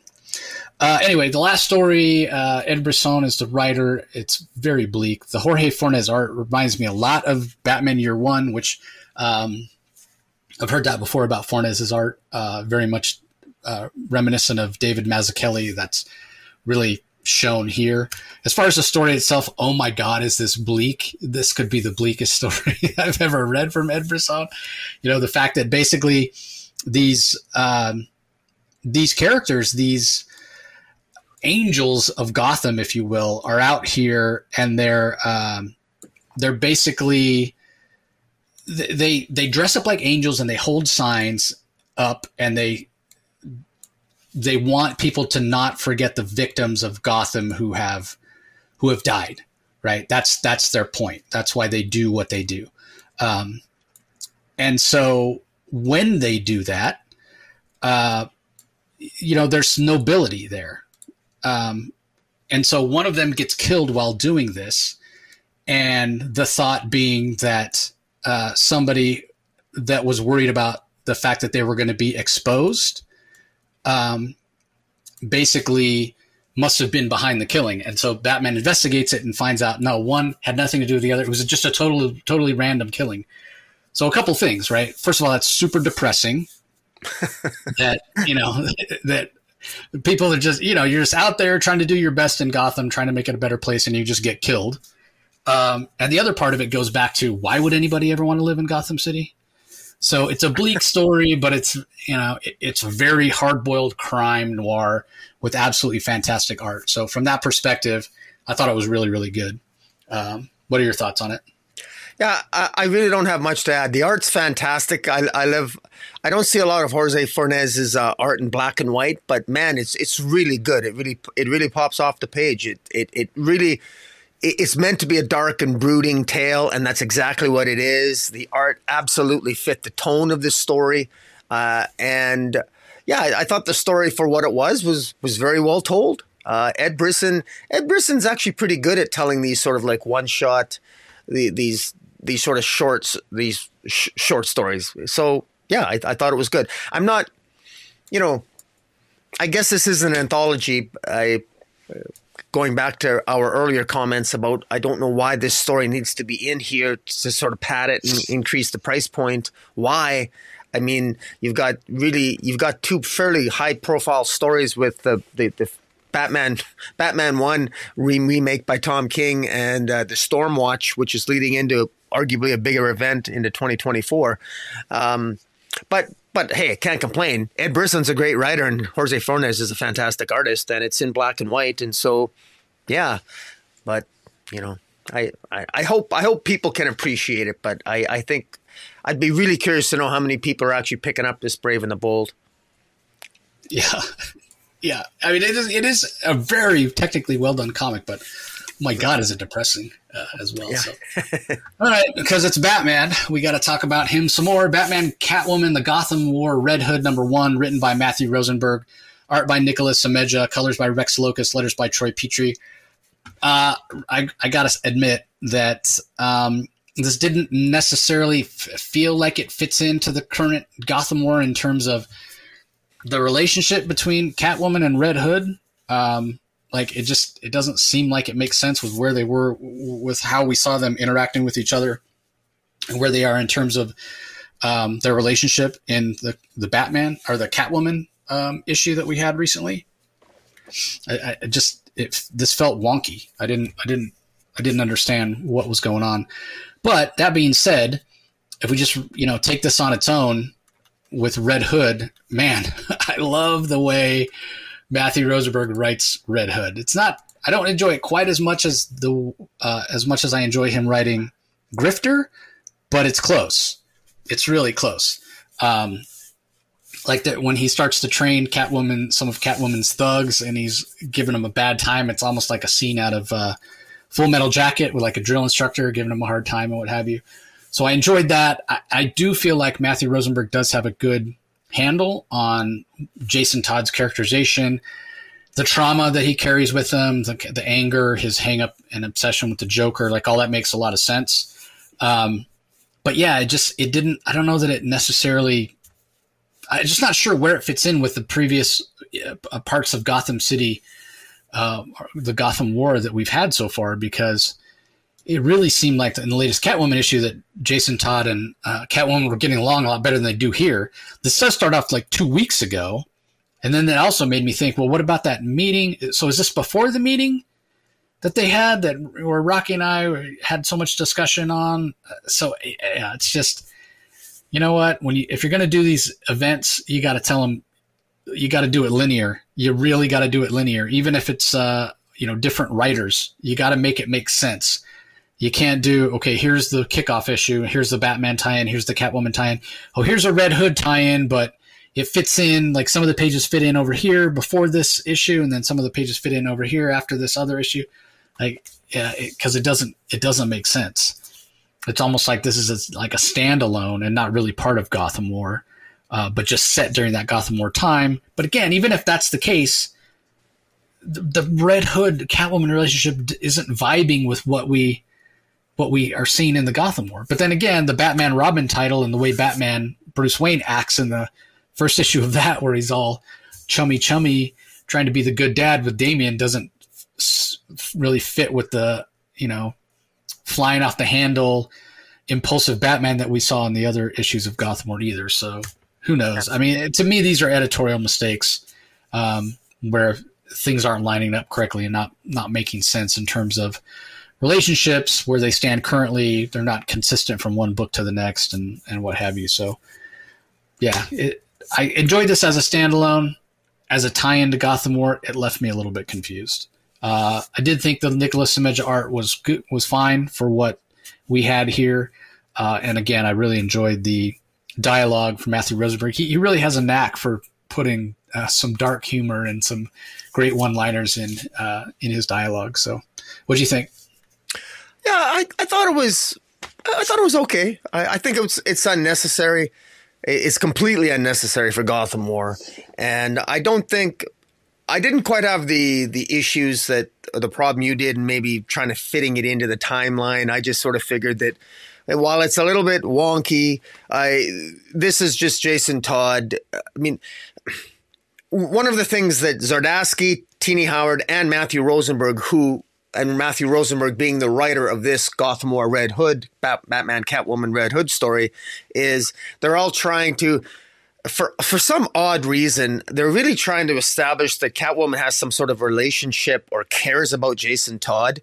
I mean, in the last issue of uh, Gotham War, the last chapter, Selina really cared about. She didn't want Jason Todd to be hurt because it might upset Batman, and but Batman was the one who Jason Todd was the one that was attacking Batman, and she sent him to distract Batman to begin with, and none of it's really making any sense. I, I just think the characterizations overall just haven't worked for me. I just think I, have been very disappointed with Gotham War overall. Period. In the, and, and in this issue, we got two characters. Bash and Simpson are two bad guys, two thieves that that Red Hood takes it upon himself to try to essentially train. And he's going to work for Catwoman. He's going to train these thieves. So he trains Bash and Simpson to be good fighters. Uh, but what what they don't know is that the Scarecrow has managed to infiltrate their organization and or managed to inject some fear gas into Bash and Bash becomes a little bit more paranoid, and Bash is fearful that the Scarecrow is going to show up. So when Bash and Simpson go on their first heist that Catwoman organizes for them, Bash gets all paranoid and fearful, uh, primarily because of the of the fear gas that that. Uh, Scarecrow injected in him, and and it almost goes awry. But you know, and and Bash and Simpson end up almost Bash ends up wanting to kill a cop because it ends up being an officer of the place they were going to rob ends up showing up. And and Catwoman is of course you know we're training these guys to be experts and not to kill. And what happens? Well Bash almost kills the officer and Red Hood stops him. And then Red Hood gets into an argument with Catwoman, yelling at her, saying, "You know, what are you doing?" The only and then Red Hood suggests that the only reason I I agreed to work with you is that I wanted to see what you were up to, Catwoman. I wanted to see what you were up to, Selina, because your plan, you know, it sounds stupid, right? We're gonna you're training all these thieves, and then when it inevitably falls apart, now we're just going to have better thieves and better killers out there. That's all that's going to happen. And of course, he's right. And that's what every that's what everyone who's criticized this storyline has said, myself included. And uh, the bottom line is, it we we kind of know that Selina's plan is a little bit. We, we know what the weaknesses of her plan are. It's got some advantages, but its weaknesses are significant. And this issue ends with Bash, one of the trainees, being uh, killed, we believe, by. Uh, we believe by Scarecrow. Uh, there's a message in, written in blood above, above the body of Bash that says, "Get your own toys, Red Hood." And is that is that Scarecrow gives sending a message to Red Hood uh, because Red Hood did train them. So now Red now it's personal, I guess, for Red Hood. And um, yeah, so it's all right, but as a distraction to Gotham War, it's completely unnecessary. And I, I do think it, it, it doesn't. As I agree with you, Jace, it doesn't quite jive in terms of tone and, and you know, in my view, there's some inconsistency of characterization with respect to how Jason Todd's portrayed in Selina in Gotham War itself. But I agree with you that Matthew Rosenberg's dialogue itself, I don't mind his dialogue, and I, I've enjoyed his humor along with you throughout the various series that he's been doing for DC. So, so it's a little bit both hit and miss for me. This one. Yeah, fair enough.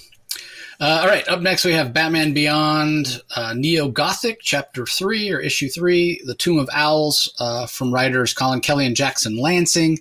Max Dunbar is the artist, colors by Sebastian Cheng, letters by Hassan Otsmane-Elhaou.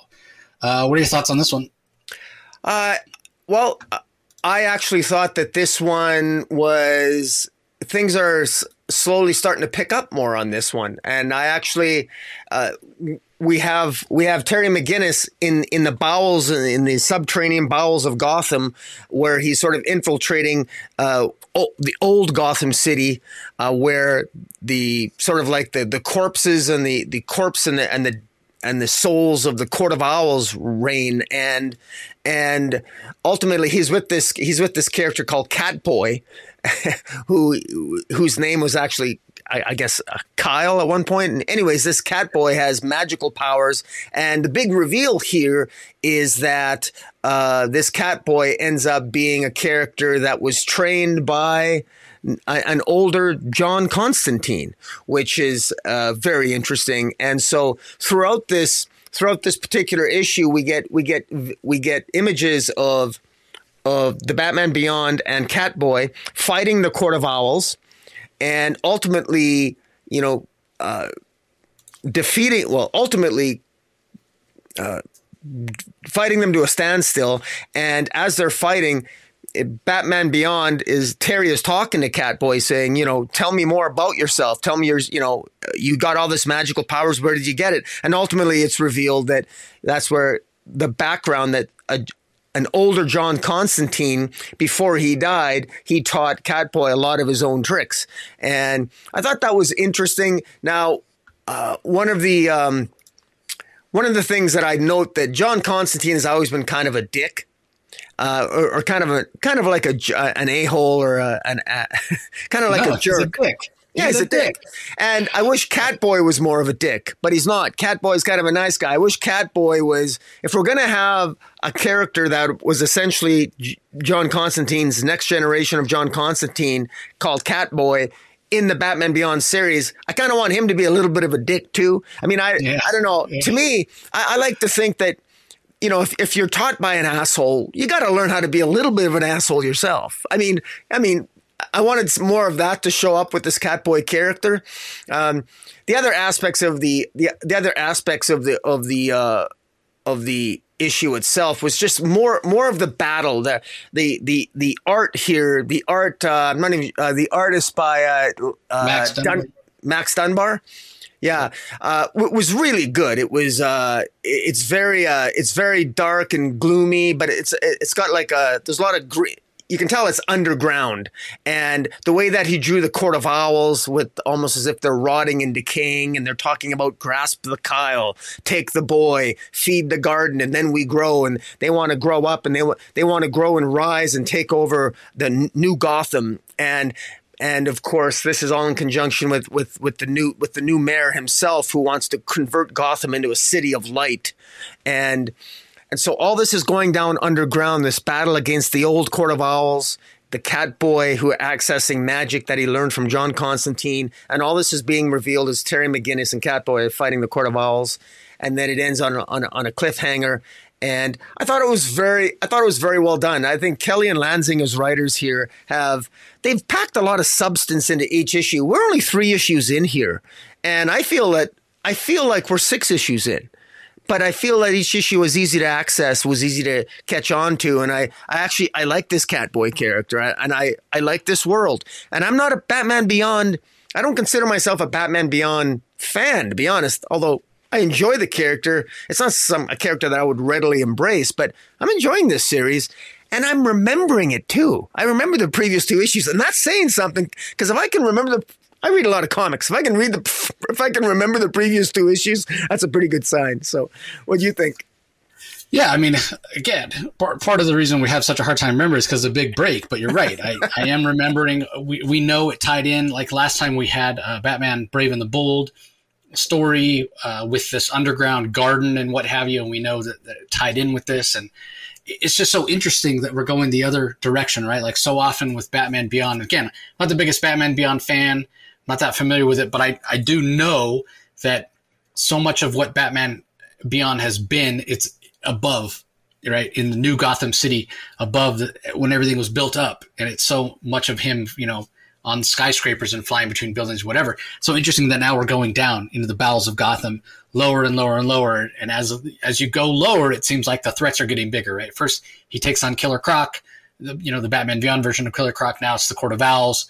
You know who knows what's going to come next. So yeah, the characterization is really interesting. The fact that we're carrying on with the same supporting cast, we're seeing Lumos, who we know is kind of almost becoming the antithesis uh, or the um, the nemesis of Terry McGinnis, uh, at least for this uh, period of Batman Beyond. I think he's uh, Lumos. He's such a, a fascinating character. I, I, really he reminds me kind of um, of the John Byrne era of Superman, what Lex, Lex Luthor was, right? Uh, where he he flirts around with uh, legitimacy, you know, businessman, what have you. It's kind of hard to pin him down. Kind of distances himself. Um, and then Bean Boom, Boonma, former uh, police officer with Gotham City Police Department, uh, and yeah, this new supporting character, uh, Kyle, this this cat boy who has ties with Constantine, interesting as well. So yeah, I'm really enjoying what uh, is being done here. Very additive to Batman Beyond, and, and again, not that I've read it all, but it does feel like obviously this spins out of an animated series. Batman Beyond showed up animated first, and it just felt like a lot of what was in the comics was just sort of um, playing off what we'd already seen, whether it's the Jokers with a Z or you know these other concepts from the animated series, and it, it really feels like nobody has added to the Batman Beyond mythos as much as these guys have. Like clearly they have a love for the character and I really like the world building they're doing. They're really expanding, you know, and I think part of that was the clean break that they did by by killing Bruce Wayne. I mean, obviously nobody wants to kill off Bruce Wayne, but it has freed Terry up to kind of be his own character, right? Not be constantly looking over his shoulder. Doesn't have that crutch, so to speak. So uh, between that fresh writing and uh, really a great jumping on, made for a great jumping on point as well um, for both of us. Uh, but also the Max Dunbar art, as you mentioned, really, really strong. Uh, the color work as well, especially when we start talking about the pages with Lumos, where he's so bright, it literally looks like he's glowing on the page. So great work by Sebastian Cheng. Uh, all right, get to the first of our big debuts this week. Um, I guess kind of highly anticipated. Certainly, uh, the last run on Flash, the Jeremy Adams era, was very, very well received by Wally West fans. We know Jeremy Adams is a huge West fan himself, so I think part of the reason that that this Si Spurrier written a uh, Flash book is so anticipated is everybody wants to see. Okay, is it going to keep up the quality? Is it going to be good? What, you know, we've heard cosmic horror. How does that fit in with Wally West in The Flash. Mike Deodato Jr. is the artist. Trish Mulvihill in colors. Hassan Otsmane-Elhaou on letters. Uh, I'm gonna let you go first, Rocky, because I, I, have a feeling you enjoyed this more than I did, but uh, I guess we'll see. What do you think? Uh, well, first I want to talk about uh, the various covers. I we had the Rose Besch covers. I'm I, I decided to get all the Rose Besch. I'm getting all the Rose Besch variant covers for DC only because there's she's got a, such a unique eclectic style. so I thought I'd get those. But I was um, I was hoping for a little bit more variety in the in the covers to have more reflective of the content. That's my constant com, uh, complaint. But the, the covers are actually not bad. I actually like the cover uh, by Mike Deodato Jr. of uh, Mirror Master who doesn't actually appear in the first issue here, but he does appear. His first appearance in the series is on the cover of one of the variant covers of issue one. I thought was pretty good. I am. I do have a bias. I love Mike Deodato's art, and I enjoy it in this issue. I, I have. A, I, I believe you, you indicate that you're not a fan of his art, but. Uh, I, I didn't. There, there's a lot of the a lot of very different stylistic uh, flash covers here for the for this for this opening issue. Even Riley Rossmo's uh, cover is actually kind of interesting. You know, I, I, didn't mind it. But in any event, what did I think of this? Uh, what did I think of this opening issue? This is uh, this is not your Jeremy Adams Flash. but there are some references to. Jerry uh, there are some like you know references to the things that Jeremy Adams introduced. Uh, essentially, what this issue involves is uh, something's wrong with the Speed Force. Something is wrong with the Speed Force. Max Mercury and Bart, Bart uh, they they discover. They they fail to access the the Speed Force. Something is wrong. Max sees a vision of a uh, of a buffalo eh, when which is uh, when he when he's when they fail to access the, the, the speed force, Max sees a vision of this buffalo, and that's that's just the way that he uh, it's in essence stating that uh, something is wrong with the Speed Force, and and the vision was just uh, he was given a vision that he could in a particular manner that would relate to his past, and because he uh, because that was part of his uh, past culture, Buffalo, and then back in the 1900s. That's just what he saw. And meanwhile, Wally has been uh, experiencing Wally West has been experiencing pain when he when he's running at fast speeds. But Wally isn't telling every, anybody this. He's not. He doesn't even tell Mister Terrific this. Wally is making a catastrophically stupid mistake.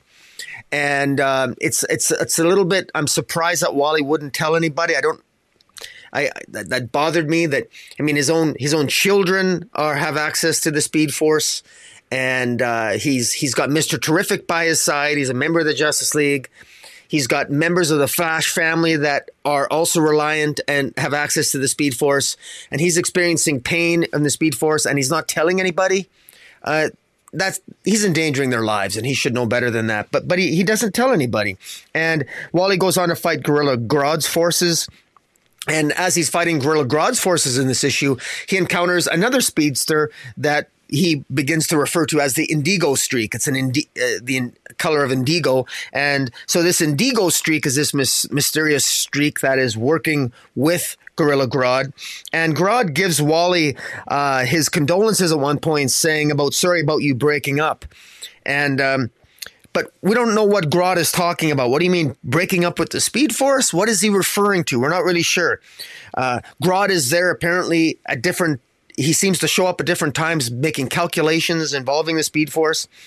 Uh, at one point, when Flash stops Gorilla Grodd, uh, Flash is actually on fire and uh, a couple of police officers are even abducted by Grodd, and nobody knows why.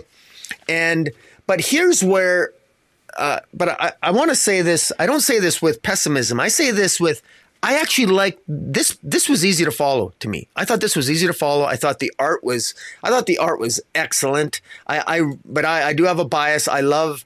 I, I love. Um, uh, Mike Deodato's art. I thought it worked really well here, and in particular, where where it shines is uh, while while this central mystery of this of this uh, poisoning or or something's off with the Speed Force. I like there's the characterization of of Linda of of Wally's wife Linda because Linda now because she's no longer pregnant. She's given birth. She's she's a mother now, but she doesn't have access to the Speed Force anymore. And as she notes, as she notes, um, Linda's perspective is different than the rest of the family now because she's the only member of the, her family that that is not a speedster she doesn't have access to the Speed Force. And I love the I love the angle that's uh, Si Spurrier, writer Si Spurrier, is taken with Linda.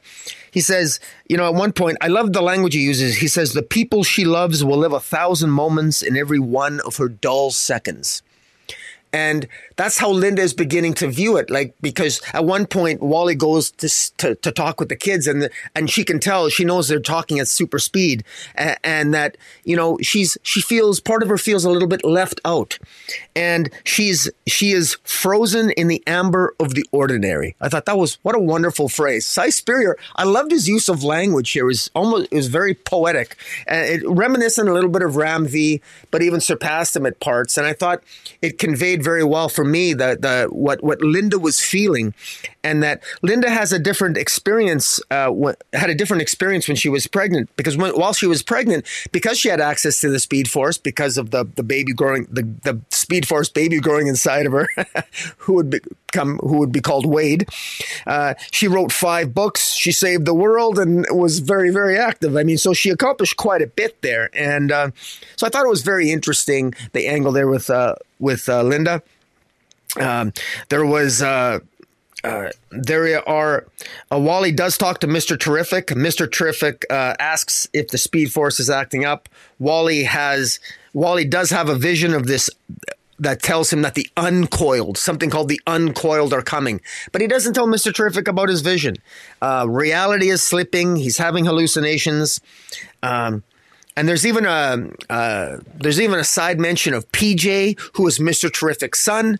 Now that PJ's son, or pardon me, Mr. Terrific's son was introduced but in the final issue of Jeremy Adams' Flash Run, where uh, Wally went into the you know took off and was gone for many years, came back with a beard, uh, but brought back some children. One of the children was Mr. Terrific's son is still alive, and he's and uh, Mr. T reveals that he has three hours of bonding per day with his son PJ. We have not met PJ yet, but that might be in a future issue. So speculator alert.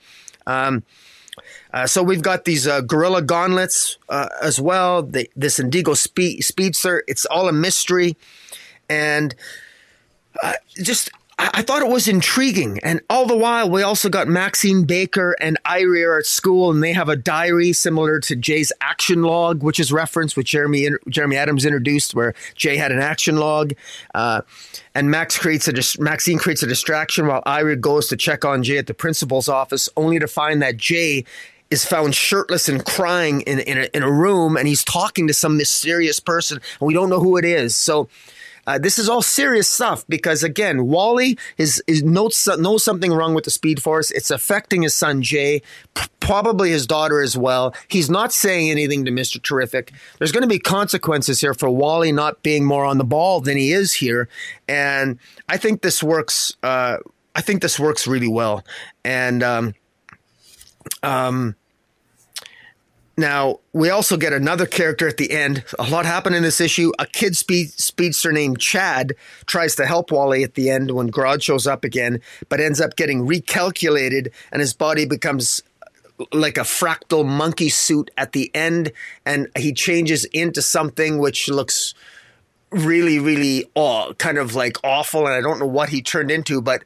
uh, there's a lot here there's a lot to unpack there's a lot to unpack but for a first issue, I thought this, I, I got, I'm, I'm captivated. I got this pulls me in. I want to know where this is going. I didn't find this confusing. I found it. There was a lot there, but if I took the time to read it, it was the mysteries were there, and uh, while not everything's explained, the mystery is established going into future issues. So and I thought the art was tremendous, and I was quite happy with it. But uh, do you do you do you think differently?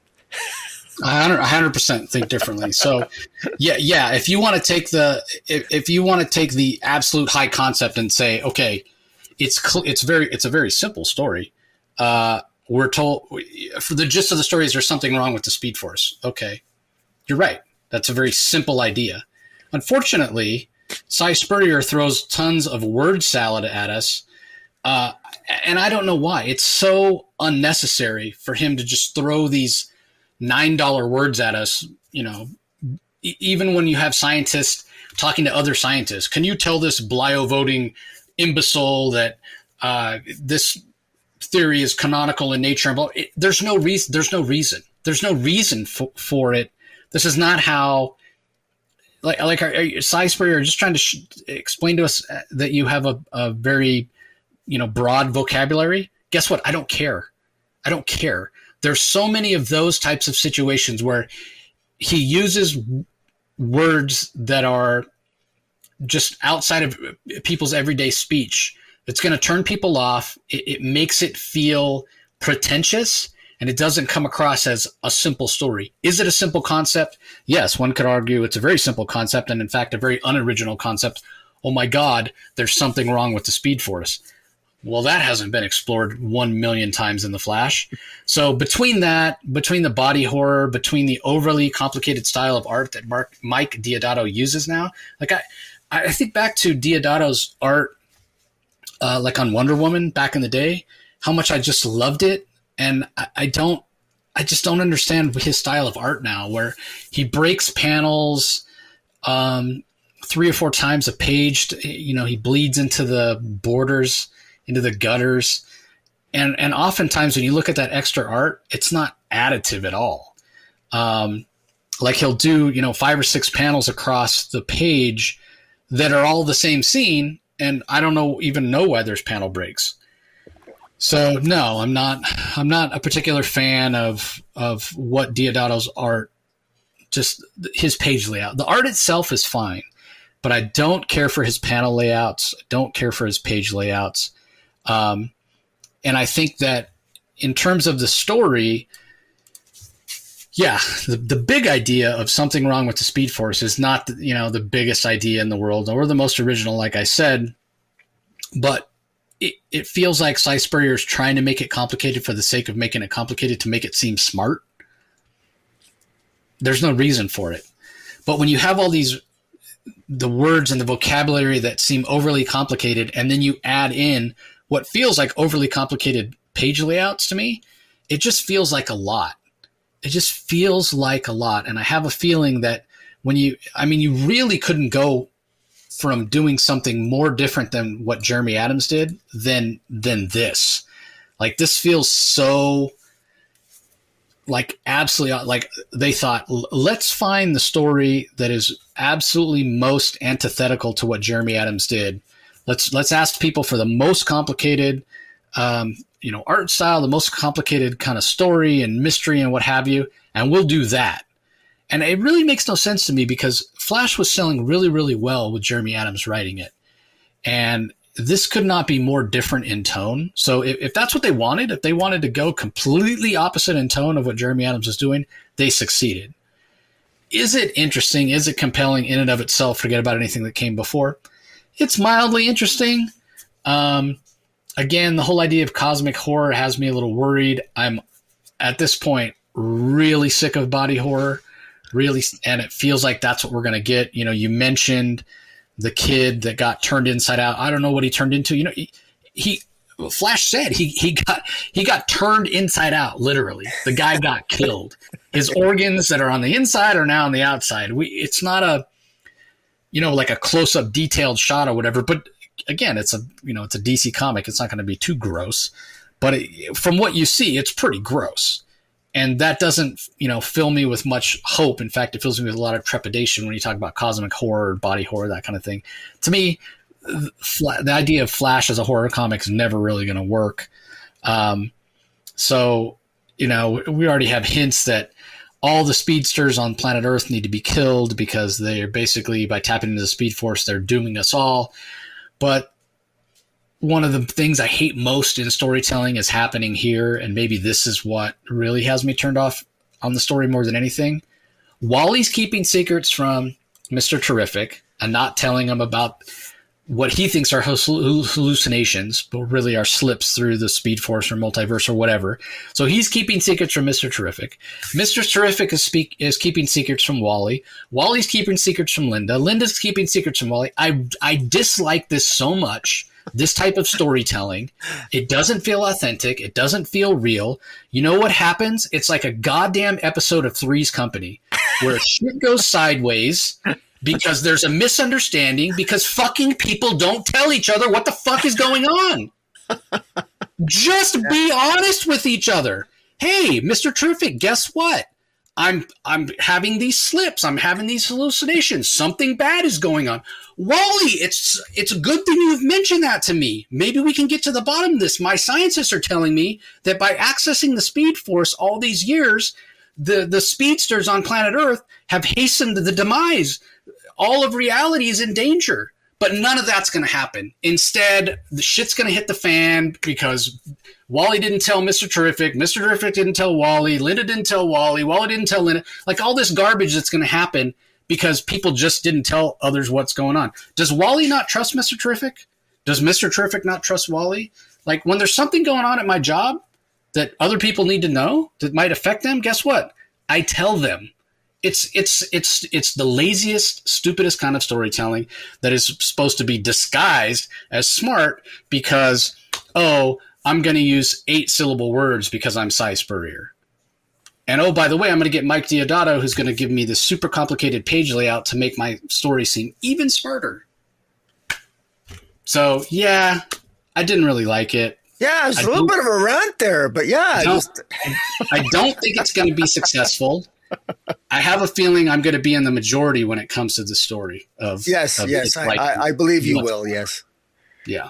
I'm just, so, you know, I'm know. just trying to find some. Uh, I, I, I actually, I agree with you that the, the characterization seems a little off. I, all the secrets there, I think are, I don't quite buy in that everyone would, would be that secretive to each other uh, uh, coming out of Jeremy Adams' run. Uh, however, I am intrigued by the I am intrigued by the plot line, even though we've uh, we have seen that we we've seen Speed Force stories before, no question about that. Uh, this one, this maybe it's just the tone and and uh, the way the way it comes across, but I f- fool that I am, I'm gonna I'm gonna err on the side of optimism. hey, I hope I'm wrong, and I eat my words, and I'm like, oh my god, this was so good, Si ah. Yeah. I just, yeah, it, yeah, not liking it. Uh, all right, okay. moving on. Tales of the Teen Titans, number three, starring Donna Troy, written by Steve Orlando. Kath Lobo is the artist for pages one through 27. And then Bob Quinn handles the art on pages 28 through 30. Adriano Lucas on colors, Rob Leigh on letters. Uh, I feel like the story does a good job of capturing the overall feel of who Donna Troy is um, and kind of her doubts. You know, the, the, the character we know the inherent problems with it. You know, changing her origin and she oh she's Wonder Woman's daughter. She's Wonder Girl. She's not Wonder Girl. She's uh, just you know. The, I mean, just the fact that they even just refer to her as Wanda as Donna Troy now rather than a Wonder Girl. you know, so you can understand that. I'm glad that they um, tied that in. It, they and they could have gone a different direction with this story, which I'm sort of glad they didn't, but at the same time, it would have been nice. Like when I look at that main cover that you have up behind me, if uh, people are watching on YouTube, um, like you even see a picture. It's by Nicola Scott, and the, the cover art's gorgeous. You even see when she got married to Terry. Was it Terry Long? I think his name was. Yeah, uh, I know his first name was Terry, but um, so yeah, like a flashback of the different eras or whatever. But again, it's kind of hard to do that because what what's actually still in canon and what's not, it can be a little a little problematic. So instead, what Steve Orlando does is he shows who Donna Troy is. Like, forget about any different retcons or changes in her origin or um, her relationships or what have you. Like, at the core, who Donna Troy is, Orlando captures that very, very well. Right from the start, right? There's, and I will give credit for them tying it in a little bit to Tom King's uh, Wonder Woman number one because they do mention AXE, the Amazon extradition enforcement yeah. agency or whatever it is. Entity, yeah. Uh, entity, there you go. Uh, but she's like, Donna Troy, I don't care about any of that. I'm going to do what I'm going to do. I'm going to get to the truth, you know, and, and that's who she is. And when she finds out something terrible is happening in Markovia, she takes she doesn't delegate, she doesn't call the Titans. She just, you know, she's like Superman in that way. She's just going to go and handle the problem. And so I appreciated that. It really maybe more so than doing any sort of flashback or whatever. And then you have to worry about what's in continuity, what's canon, what's not. Just show her as a person of action, as a hero, um, with compassion and agency. And I, I, really appreciated that. The art wasn't my favorite um, style of art. It was a little on the animated style. Um, so I, I, did like Bob Quinn's art better when we got the last couple pages with Nightwing and Donna talking. Um, but I felt like Orlando did a good job of summing up who Donna Troy is by telling a new story and us seeing Donna Troy be badass and go into Markovia and take out this new um, Baron Bedlam. So if anybody's you know a big fan of the Outsider, Batman and the Outsiders from back in the day, or will remember Baron Bedlam, uh, especially as drawn by Jim Aparo, the late great Jim Aparo. Uh, well, this is his son who has similar powers. Um, and yeah, there's mentions even to Dr. Helga, uh, who was a, a, character back then. Uh, I think she was one of the ones that gave um, Geoforce's powers, which we won't we won't get into DC turning Geoforce into a villain, which still really bugs me. I, I just I mean I guess he's more interesting as a villain, but man, he got done dirty. But anyway, that's neither here nor there. This is a great story, uh, and I will say overall, these Tales of the Teen Titans have done a good job if, if uh, of kind of explaining who these characters are and introducing them to a new uh, generation of readers. And, and I feel like that that's been the point of them, uh, and they've done a good job. I would even go so far as to say, as, as much as I disagree with Rocky when we talked about Teen Titans last time, he thinks it's going too slow. I think we're only a couple pages in. I will say these Teen Tales of Teen Titans stories are are better than the regular Titans series. Um, not that I'm not enjoying Titans, but these are doing a better job of being like complete stories and better paced, and you're getting more story in the same amount of pages than we are in regular Titans. That seems to be more of a slow burn. Uh, anyway, what do you think of uh, Donna Troy? I, I, thought this was a good one shot issue. It, it, it's you know uh, Steve Orlando uh, you know, he was a long. He wrote Wonder Woman for a good period of time, and uh, he kn- he knows this character, and it tells. He knows Donna Troy, and thank God he does because boy, it, it would be really easy for somebody to screw this character up because Donna Troy has she's in Donna Troy's in competition with with Hawk Girl, Hawkman, uh, Power Girl in terms of the most convoluted backstory in history as you can imagine. I mean, you could flip. You know, it's a it's a multiple coin toss to see which one of those characters is more convoluted. But uh, you know, right right from the opening page, you know, he takes a page from Grant Morrison's All Star Superman uh, with four panels: a daughter discarded, a, a, sister rescued, a warrior raised, a hero reborn, a hero born. That that really does encapsulate very simplistically uh, Donna Troy and and it works. And what I like about it is that you know she's she's a fashion photographer, and we have Vixen in here. Justice League is off the table, so when Donna Troy finds out that Markovia is that Baron Bedlam is going to be making a move to take over as dictator of uh, Markovia, she uses uh, her connections with Vixen. Vixen has her own organization, international organization that she utilizes to uh, infiltrate uh, Markovia, and you don't waste any time. Uh, it's in many ways, the story is perhaps a little overly simplistic, but but it does the job because it conveys what Donna Troy is and what she stands for. It actually does a better job of conveying what she stands for than any story I've read of Wonder Woman conveying what Wonder Woman stands for. Uh, although I really enjoyed Tom King's uh, Wonder Woman number one, which did a good job in my view, uh, getting to the point of what Wonder Woman is. But I, I thought this was very well done. I like Kath uh, Kath Lobo's art. I I thought it was really good, as well as the other artists you mentioned. I thought this was uh, this was well done. I thought this is by far the best one so far. I enjoyed this more than the Raven. I the Starfire one was a misfire for me. I was not a fan of the Starfire story. It was. Uh, Raven, I didn't mind the Raven story, but it was a little convoluted. This one was more clear, concise, to the point, and really, I think I'm I'm more excited for the more the character now. And the art was better, straight up. The art was better. The art was more consistent with the beautiful cover by Nicola Scott. It's nice to have interior art that's more in keeping with the style on the cover, and I think that's just better for sales too. But this is a my favorite cover so far. Do absolutely gorgeous. I mean, Donna Troy, whew, she's hot. But yeah, I yeah no, I, I enjoyed this. It was it was it was a good issue. Yeah, I will say that it, you know, in comparing this to to Raven, um, the thing about the Raven issue was it was Raven taking on Trigon again. Yeah, like, yeah. It was nice to see Donna Troy take it. I, like I, as soon as uh, Baron Bedlam was mentioned and Markovia was mentioned, I was like, oh, okay, yeah, Steve Orlando, which doesn't surprise me. Steve Orlando's, um, you know, he's a student of DC history as well, kind of similar to uh, to Geoff Johns in that way. So it, it doesn't surprise me that he's going to, you know, go to the well. But there's so many interesting, you know, locations and characters and whatever. Markovia, we haven't seen it. We haven't seen it in a while, other than like I said, the DC doing Geoforce Force dirty. So uh, it was nice to see Markovia and references to outsiders and what have you. So. Uh, okay, up next we have uh, Static Shadows of Dakota number six, Battle of Wills, written by Nikolas Draper-Ivey and Vita Ayala art by Draper-Ivey, letters by Anne Design. Um, this issue, you know, we know we we got an extra issue of this. Uh, instead of ending with issue six, it's going to end with issue seven. I don't know if this was the extra issue or not. Um, uh, very well may be.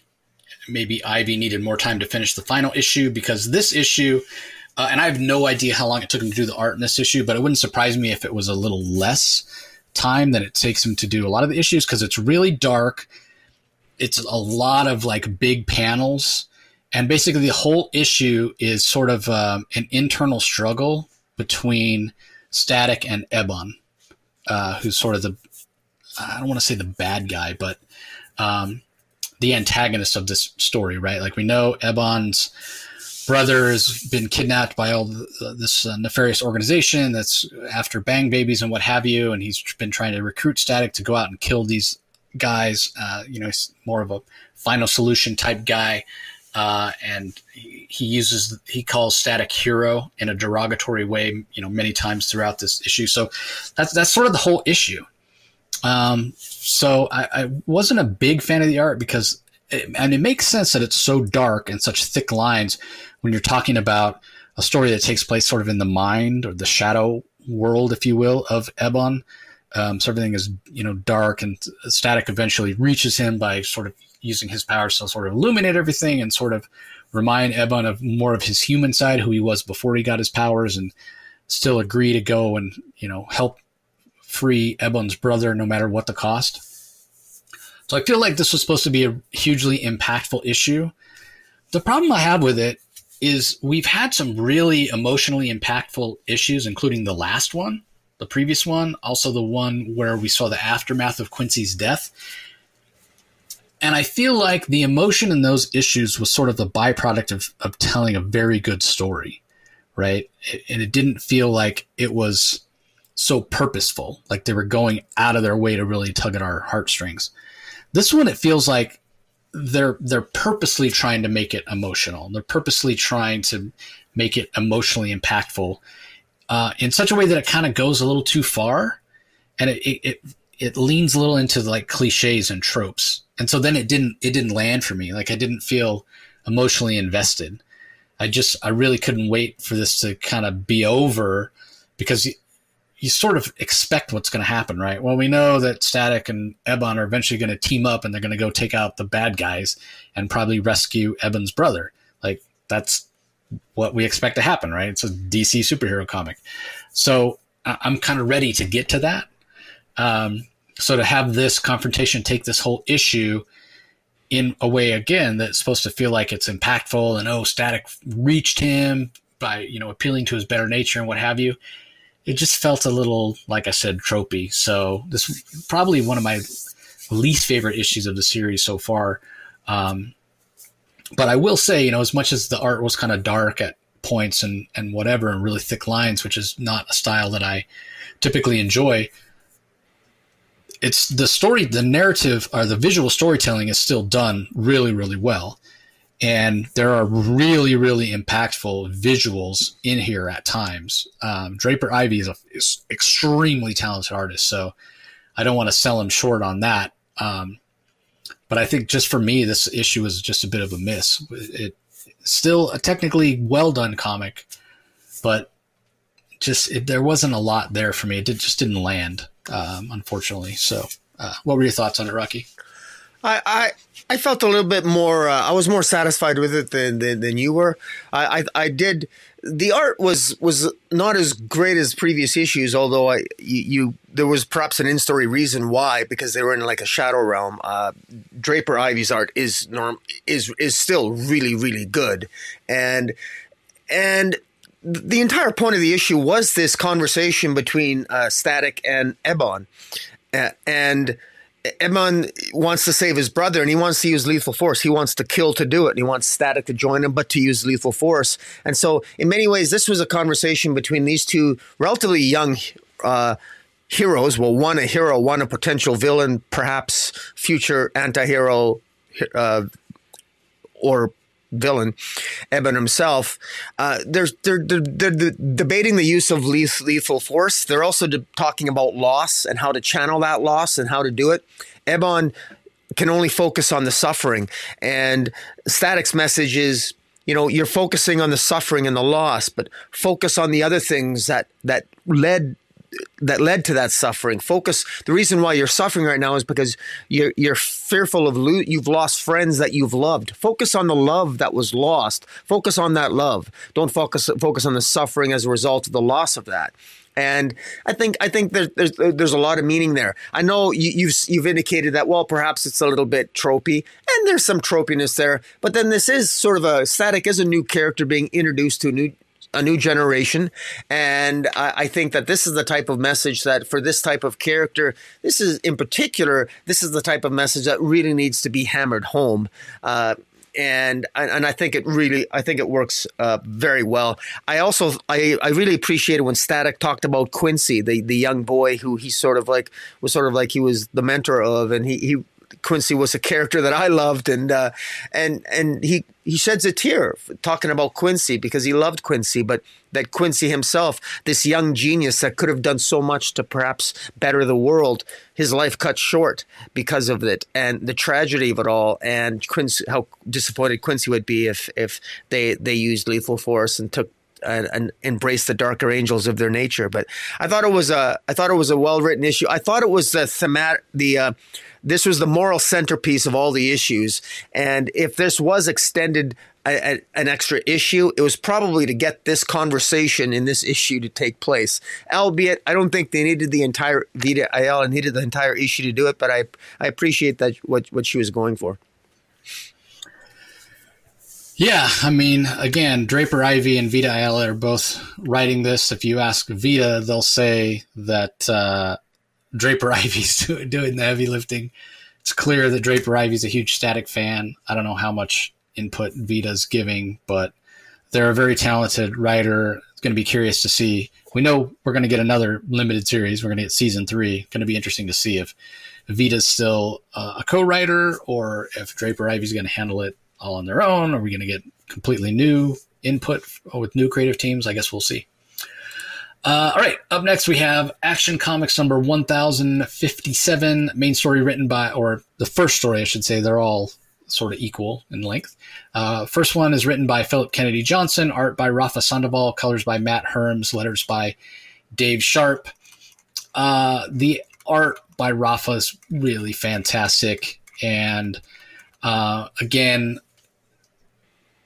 such great world building by Philip Kennedy Johnson. This is the first um, issue of a new arc, but it's definitely tying in with previous uh, stories uh, that we've gotten from Kelly, Philip Kennedy Johnson. So this um, this movement, this even the government uh, characterizes them as a, a, terrorist organization, this Blue Earth uh, organization, who's really xenophobic and you know aliens shouldn't be here and what have you. Uh, they reach out to the Daily Planet. They say they'll give an exclusive interview to the Daily Planet, but it has to be Clark Kent that gives the interview. Uh, it becomes clear at the end they know that Clark Kent uh, has some tie to Superman or is Superman himself. Um, and there's some debate, which I appreciated, uh, you know, in terms of being kind of meta and tying in the real world. There's some debate whether the Daily Planet should even be having this interview um, because it, in a way, it gives legitimacy to this Blue Earth movement. Uh, but the point that Lois and Clark make is that, well, if we don't, they're going to go down the street to somebody else who may not fact check them as well as as we will. Um, so it, it, does seem like the Blue Earth movement is running sort of as a false flag operation because at the end, after Clark um, interviews them, they attack Clark Kent. This guy attacks Clark Kent, and he he's dressed as Superman he looks like Superman. Well, we clearly we know that he's not Superman, so maybe they don't even realize that Clark Kent is Superman. Maybe they just are attacking. The reason they wanted it to be Clark to interview them is because then they can show Clark Kent being attacked by Superman. Everybody in terms of the world knows, hey, Clark Kent and Superman are friends. But as Blue Earth, we want to show that, yeah, look at how bad these aliens are. They'll even attack their friends. Superman's supposed to be friends with Clark Kent. Look, he's even attacking Clark Kent. So we'll see how that all plays out. Uh, how I mean, can Clark fight back against Superman without revealing that he himself is Superman? We'll have to wait and see. Um, it is an interesting story, and it is sort of meta, but in a way, it's also depressing, right? Like we talked we talked about this years ago, uh, three or four years ago, when j- just based on conservatism and what's going on politically in the world, how it's so many uh, of the villains and the villain groups in comics were leaning toward fascism, um, and how it gets kind of depressing that it sort of comics can uh, reflect the bad things that are going on in society, and then it ends up not being a reprieve. Right? We want to read these stories to kind of get away from the crappiness of real life and bad things going on in the world.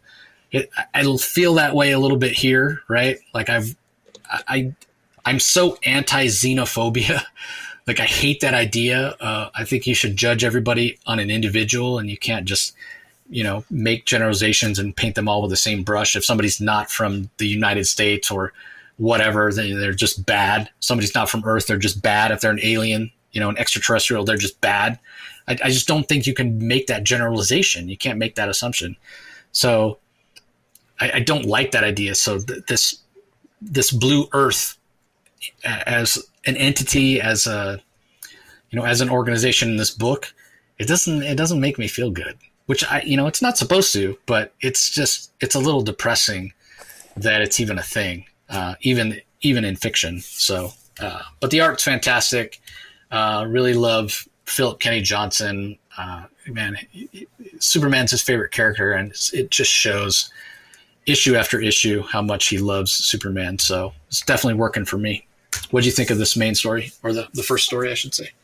I thought it was really good. I, I liked the way it opened up with Superman uh, talking to a construction worker who was a, uh, a reformed villain, former villain of Superman, uh, and Superman uh, is visiting him, having lunch with him on top of a skyscraper that's uh, under construction, and and the, and the the guy even says to him, you know, why are you why are you having lunch with me? Why are you talking to me? And and of course Superman says, you know, I mean, because you know it, it matters. And the fact is superman cares. He cares what happens to the guy. He, superman he follows up on the people that he on the form the villains. He might stop them but he, he cares about what, what happens to them. I'm going to say again i've said this before in our last review superman the way philip kennedy johnson is writing superman that's exactly what wonder woman has been written to have done in some issues. That's exactly what you would expect wonder woman in many ways to do which i find ironic. Uh, uh, so Superman is, uh, but in any event, it, it's nice that Philip Kennedy Johnson. You can tell he loves Superman, and he he's he sees Superman as as caring about everyone he helps, and he's always going to check up on people. He's going to check up on the reformed. He'll check up on Metallo. He'll he cares about Lex Luthor, even in the pages of Superman. Super, Lex Luthor is the only person that where he ever uh, failed to, to to reach. But in any event the the issue itself, uh, the issue itself, I thought worked really well with this Nora Stone, who is the leader of this Blue Earth movement. And that the, all the machinations and the, and the struggle of the Daily Planet, the ethical issues they had, should they give voice to this to this uh, uh, terrorist group, uh, and they decide they're going to. They insist on talking to Clark Kent, and I like the way I like that it, it, it had to be Clark Kent, and they undoubtedly have a reason that they want it to be Clark Kent. I because it it we don't see enough of Clark Kent, and I like the way that there's a balance there. PKJ manages to balance all the characters of the Superman family, of which I still maintain are too damn many, but he still manages to make this very interesting story out of it. And the way, uh, even the way uh, Lois Lane, uh, you, the struggles and stresses she has as as an editor, as the as the editor in chief, that's coming through in flying colors. She's uh, she doubts herself, but Clark is there to support her, and he's also there. He's a pretty damn good reporter. The, yeah, you mentioned the conversation between Nora Stone and Clark Kent. The way he the way he questioned her, he didn't. You know the way she tried to intimidate him. He Clark is a very good reporter. He comes across as a very good interviewer, and he's not in any way intimidated. And I loved what PKJ, PKJ did here.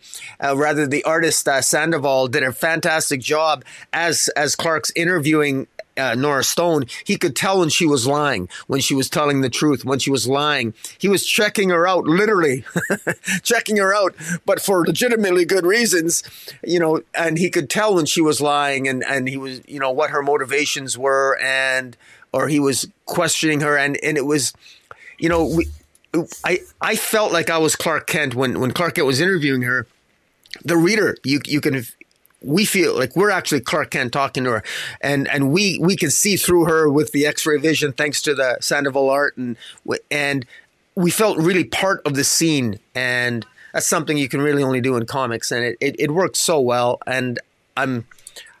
I'm, I'm impressed. I don't know where this is going with this Blue Earth terrorist group?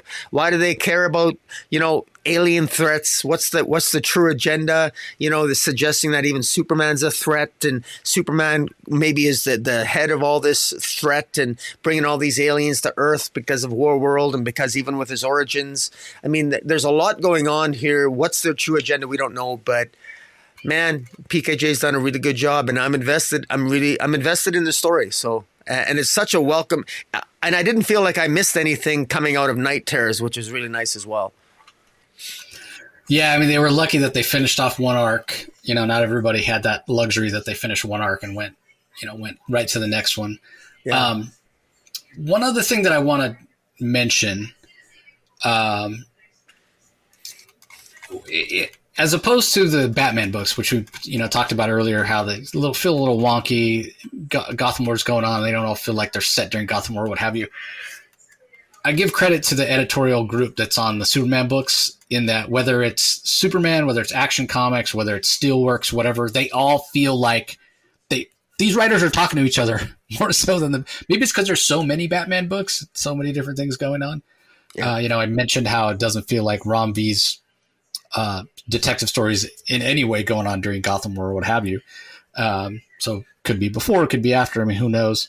But you get references to Blue Earth in Steelworks. You get references to Blue Earth and Superman. These books feel like they could be happening simultaneously. I appreciate that.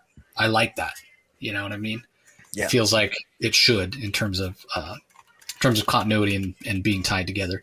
All right, second story is the Dan Jurgens Lee Weeks story. Dan Jurgens on uh, writing, Lee Weeks art, Elizabeth Breitweiser handles the colors, Rob Leon letters. We know last time that uh, as he was about to run out of air and pass out, the Jon Kent was able to pound on the walls of his prison uh, that was underground on this planet and create vibrations, even though uh, it was soundproof. He created vibrations. Superman rescues him.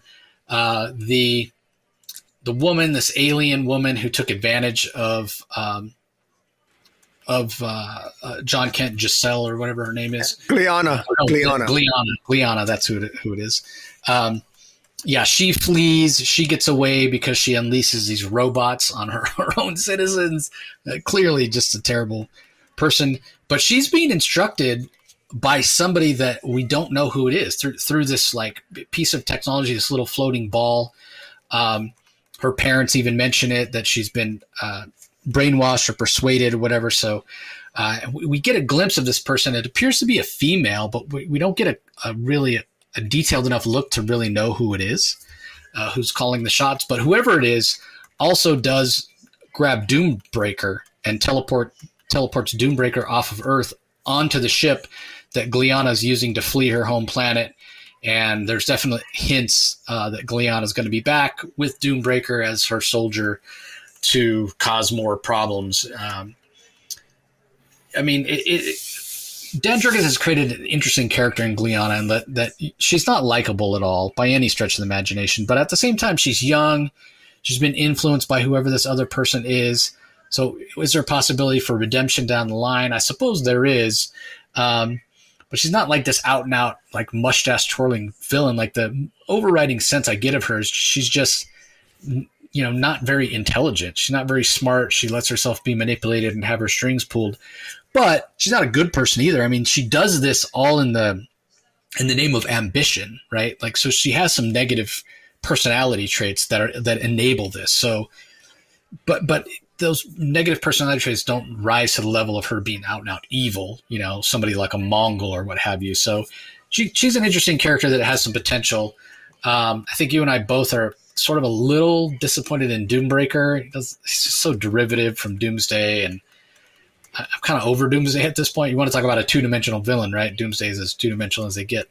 Um, but I do appreciate the fact that Dan Jurgens writes the dynamic, the family dynamic between Clark and Lois and Jon Kent maybe better than anybody. And it's great to see Jon Kent as a young kid. Um, it does say at the end of the story, end. So um, I don't expect there to be more of this uh, era of Superman in Action Comics going forward, but uh, who knows? Uh, I, again, with the way Gliana flees and the Doombreaker or whatever, the story has definitely been left open ended to add more to this. So I guess we'll see. What do you think of the uh, second story? I really liked it, and it, it, it, just plants seeds because you know we're going to be seeing Gliana at some point in the present day, and probably uh, have, having an adventure with a grown-up Jon Kent, uh, who, unbeknownst to her, has been aged up, and it's going to be really interesting to see Gliana and Jon Kent meet up again in in some sort of future future altercation or battle, as the case might be.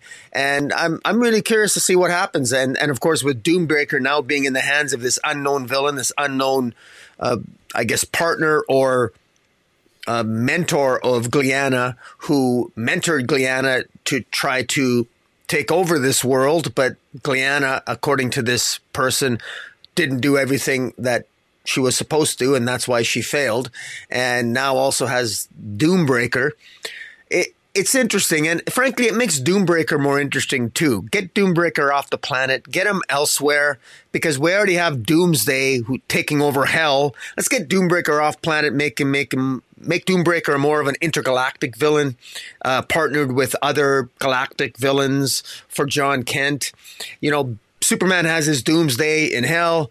Let Jon Kent have his Doombreaker uh, and Gliana and his own rogues gallery originating from this particular story moving forward. I think it works very well. This is a really nice story. This would be a nice be a nice collection. I hope DC collects this this whole story, this whole Gliana saga as as a one in one issue or a nice trade. I would I would pick it up. Maybe even as a nice little hardcover, but that's probably asking too much. But I, I really enjoyed it and I like the art as well. I love Lee Weeks in the art. And of course I, I just I miss I miss that interaction of of a of a younger John of a younger Jon Kent interacting with his parents and continuously screwing up and having to be saved by his dad. Uh, yeah, I enjoyed it.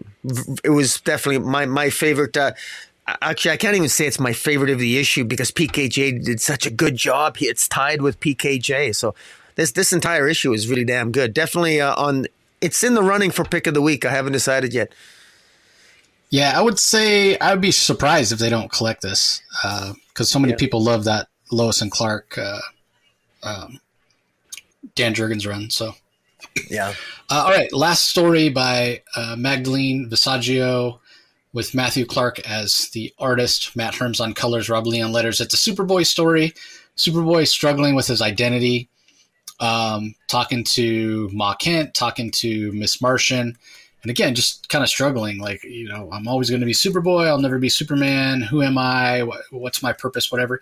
It, this feels a little out of place with what we just got uh, with Kenny Porter's yeah, uh, Superboy, Superboy Man of Tomorrow. Yeah, like it feels like just, he, yeah, yeah. Didn't he? He just like learn? Didn't he just go through and have this identity crisis and kind of resolve this? if I had to guess, this was probably written before the end of that so, and again, with the two month delay, this is just coming out at a, at a bad time. Um, but this references Superman Man of Tomorrow. So, I don't know. This just feels like DC doesn't know what the hell to do with John, uh, with Conner Kent, rather. Um, so I, I, I, don't know. I don't know what to think. But I, I, mean, this is just the beginning of the story. We've got more to come. Uh, on the last page, John's texting with somebody who says, "Usual place, yeah, be right there." So I guess we'll see. We're, we're told Superboy's adventures continue in the pages of Superman and then the new Speed Force number one. So we'll have to see how it plays out, but it seemed really, really strange. Um, I, you know, I don't know what else to say. so uh, it was a lot of angst. What do you think? Yeah, yeah. Why does why does he he have his fingers dipped in pink paint at the end? He's laying on bed and he's I, got his I, finger. What is that? I don't know. I don't know why. He. I mean, hell? there's a couple. Of, yeah, there's um. He. I don't know. I mean, I thought. I thought. What was he using it? Put it for his hair, but or but that. No, he's that's not how you dye. Yeah, he hair. colored his hair. He colored his hair earlier in the issue. Yeah, but why? Um, but again, but his fingers that, are. Yeah, he's he he's got. So I think he colored his hair earlier in the issue, right? So if yeah. you look throughout the issue, his he has that pink on his fingers. Why? He has that because right. he used that paint to to oh. put color in his hair. Oh, okay. Uh, I, I, guess I and guess so, he has to do that because he can't use dye because he's got super hair or something, or I, yeah, apparently. But it that doesn't explain why he still has the bowl of paint on the bed on in the bed. final like maybe he's gonna put more paint in his hair. Like I don't. Yeah, and why is he wearing pink? You know, even his shorts with the with the with the heart pink hearts boxer shorts. I don't know, man. I think he's confused with more than one identity. But come on, man, man up there, uh, John. What the hell? Or C- Conner. But anyways, uh, no. I, what did I think? I actually, I'm, I actually, I'm glad he's getting. I'm glad he's getting lucky. I'm glad, uh, you know, Miss Martian. Hey, she's a hot. You know, I'm glad he's getting some. Good for him. I, I actually thought that was an interesting pairing. Why not? He's more of a, a galactic space spacefaring hero. I think that was what I like. What Kenny Porter took him out into space, made him have his adventure. In my head canon, I can kind of reconcile the two stories, saying, well, he came back from space and he, yeah, he maybe he found himself a little bit in space, and eh, but he's still he still has got some residual issues there. And uh, but at least he's you know he's getting rid of some stress. He's you know he's got a good looking girlfriend who can shapeshift into whatever the hell he wants. I mean hey he can have some fun. And that's what he's doing. But in the meantime um, you know i thought he was a little bit of a jerk to her. She uh, she doesn't he she wanted to know what was bothering him. And she said well he he said well you're a mind reader. Why don't you just megan why don't you just use your read my mind. She goes well i don't do that unless i have consent. And she gives him consent. He gives her consent to read his mind. She enters his mind and then he gets angry at her tells her to basically f off. And uh, so he was kind of a jerk. So he's got some issues that he's going through but but hey um, you know, this is in keeping with somebody who's maybe going a little bit nuts. After all, I always, uh, what's that cliche? If a woman has purple, pink, or green hair, they they have mental health issues. That maybe that applies to uh, to Superboy as well now. Uh, but that's an unfair cliche thing for me to say. I don't know what your hatred of colored hair is. We oh, know I, you I, hated. Well, first of all, I'm telling you, in the Jon Kent, and now, now I've never heard anything about if women have pink, purple, or blue hair, they have. You, you uh, never. Oh yeah, oh yeah. Oh, just notice it. Just notice it from now on. Just when you're when you're out and about, walking down the street, anybody with it, just just watch them for five minutes, and then they'll they'll do something out of the ordinary. No, I, no. I know people that have th- those crazy colored hair. There's nothing Ooh. wrong with them, other than they just like to be different or whatever. I know many yeah. many people that color, color their hair yeah. many different colors. Yeah especially no, I, young people. I, I did say I did say it's I did say it's a cliche. I, I am having okay. fun with it. I'm having fun with it, and I, and I make fun yeah. of Jane Nakamura's pink hair, right? Yeah, there you but, go. uh, you know, so it is a. But I'm just saying, it is a it is it is a unf- unfair stereotype, but a stereotype it is. But uh, in any event, I I don't see. Uh, I don't see myself or anybody, you know, dipping their hands into pink paint to to to flare their hair back out of some in, being inspired by Superboy in this. You know what? I would be over fucking joyed to have pink hair. I would be overjoyed if I had hair. If somebody told me, okay, you can have instead of being bald, you can have hair, but it has to be pink. I would take that in a heartbeat. Be careful. 100%. Go get a go put a pink wig on your head, and you might change your no, mind. No, no, no. No. It has to be my real hair. It's not worth it if it's a wig.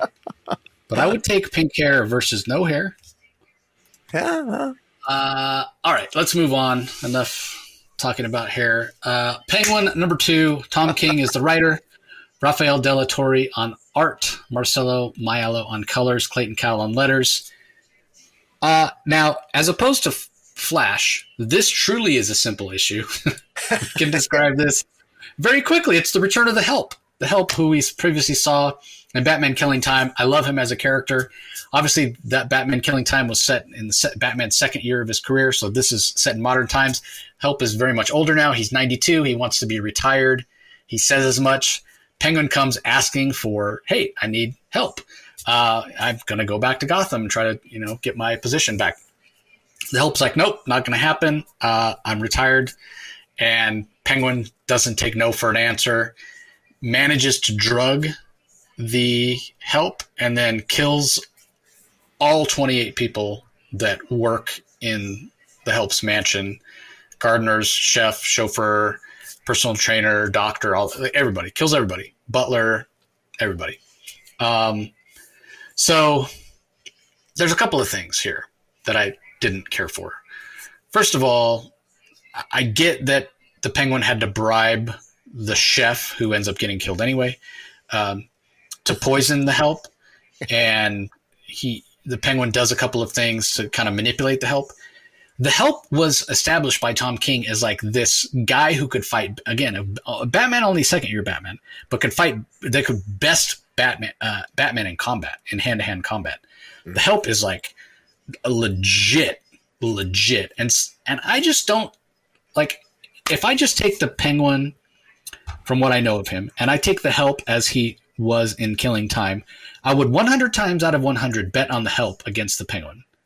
So it didn't really, it didn't, it lacked a ring of truth, verisimilitude, to use your word, to have the Penguin uh, basically fool the help. Like the help should know the Penguin's going to be up to some machinations and, and not going to accept the help's refusal to to join forces with him or to work for him, basically.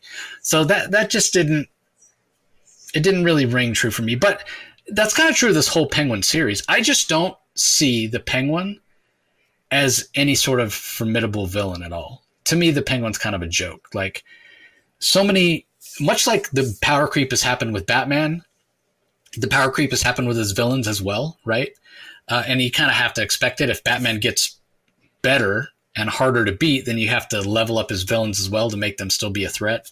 So we saw that happen in Batman Year Zero with the Riddler, because the Riddler was kind of a joke previously before. You know, you go back and read 60s, 70s, 80s stories with the Riddler, and he's just telling riddles and ha ha ha, whatever. And, you know, he's gone from that to, you know, the Riddler that we have in Batman One Bad Day, where he's like smarter than Batman. Um, so they've definitely leveled up the Riddler in recent years. Joker, you know, is the Joker and whatever. Um, I just don't buy it with the Penguin. It just doesn't. It just doesn't feel accurate.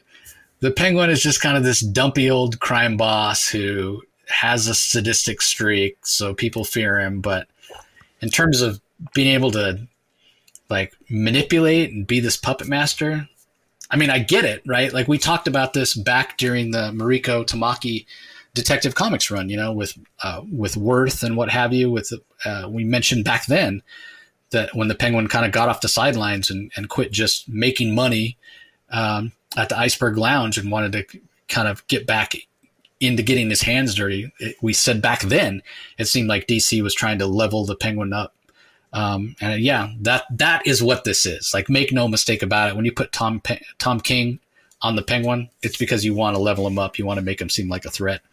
Uh, and as much as I love Tom King, I just and, and, again, a very technically well done comic, fantastic art, great color work to set the mood. I'm just never going to buy the Penguin as a, a real legitimate threat. You know, to me, to me, swap it, swap it have the help become you you do you need another like super uh scary batman villain? Then it should be the help because he's badass. He's badass in a way that i'll never accept the penguin's badass so. Anyway that's just my own personal thing. Again in, in terms of the story itself yeah it's well done. It's well done it's well paced great art so. What are your thoughts? I i I come at it differently than you. I have always thought of the penguin as someone who has to be badass and must be badass, but for some reason has never been portrayed as badass. And I appreciate Tom King finally coming along and being a writer that says, this is the way Penguin ought to be written. And he wrote, he writes him that way. That's why I loved, I loved Penguin issue one. And I, and I, I love this Penguin issue two. And, but I am in the minority on that. It just my uh, again. I mean, uh, listening, getting a feel for every a lot of people's reactions to issue one. Uh, a lot of people felt that you know the penguin would not do that. The penguin isn't that powerful. Isn't that you know doesn't have that much agency or gravitas, et cetera, et cetera. I and I thought. You know, I, I thought it worked. I think the penguin needs to be. The penguin cannot, could not possibly have survived as long as he as, as in, in Gotham as a as a mobster if he didn't have some some power, some influence. And what I think this issue does that really works for me and the way that I chose to see it. And straight up I got to confess upon my initial read, part of me was thinking there's no way that the help is going to tolerate this from the penguin. But it, what becomes apparent, I think, as you as you get through the issue, and the only way that you can interpret this, if you are going to be inclined to like this story or even accept it, uh, is that the Penguin is very, very good at reading people. He's very good at it. I'm pretty sure Amanda Waller knows that.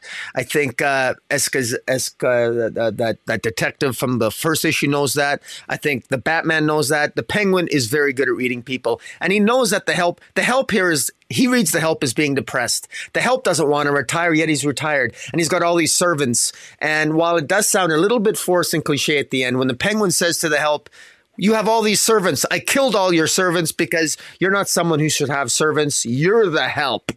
In other words, it's your job to serve. That's what you've done your entire life. You're the best at what you do. You're the best. You're the you're you're amazing. You're you're the best at fighting. You're the you're super intelligent, and and and you're you're going to sit here and you're going to you are going to retire when you're still in your prime.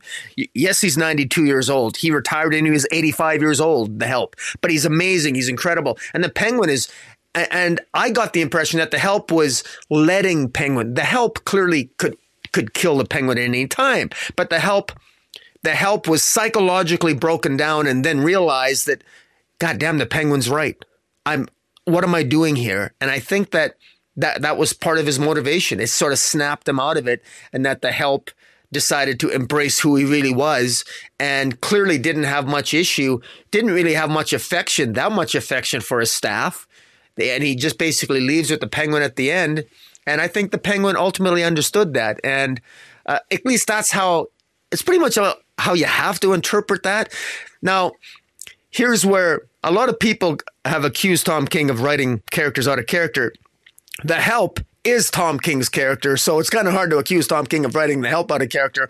Although it's hard not to, it's hard to imagine that The Help would be that powerful and then suddenly become that pathetic when the Penguin comes along unless, of course, the penguin had understood him and read him, and the help really was yearning to get back into the game. And I think the help really was yearning to get out of that boring life where he was just hunting ducks and walking around his so, big estate. What's so that? you're saying so you're saying that the help when he was saying I want to retire I want to be retired I want to blah blah blah so he was just trying he was saying that trying to convince himself that that's what he really wanted but what he what he truly, yeah. what was truly in his heart yeah. was to be be involved. Okay, I, I, well, I no, can buy that. I mean, that's the only way that I'm. That's my head canon. That's the only way I can justify why the help would would would not just kill the penguin at the end because yeah. clearly, clearly the penguin.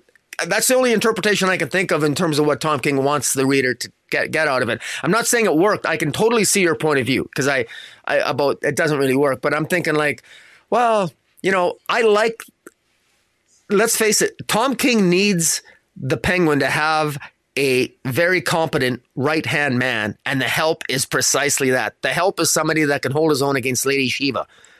And against and against uh, even he even talked about meeting a young Oliver Queen and and getting a young Oliver Queen to choose a bow and arrow over a gun. I mean, so he's really propped up the help. So this gives the help gives the penguin more gravitas. And so the penguin having a maybe a psychological edge over the helper, really understanding him on that base level i think is what tom king was going at. Like but i look i can see that it doesn't work but i think it it's the only way to interpret this story so that it, it has any degree of uh, verisimilitude to use that word again. Yeah fair enough all right, well, let's move on. Curious with what your thoughts are on this one. Power Girl number one, written by Leah Williams, pencils by Eduardo Pansica, inks by Julio Ferreira, colors by Romulo Fajardo Jr., letters by Becca Carey. Gorgeous, gorgeous main cover by Gary Frank. Absolutely love it. I wish Gary Frank had drawn, as much as I love Eduardo Pansica, although I do prefer his line work to be colored by um, Antonio Fabela.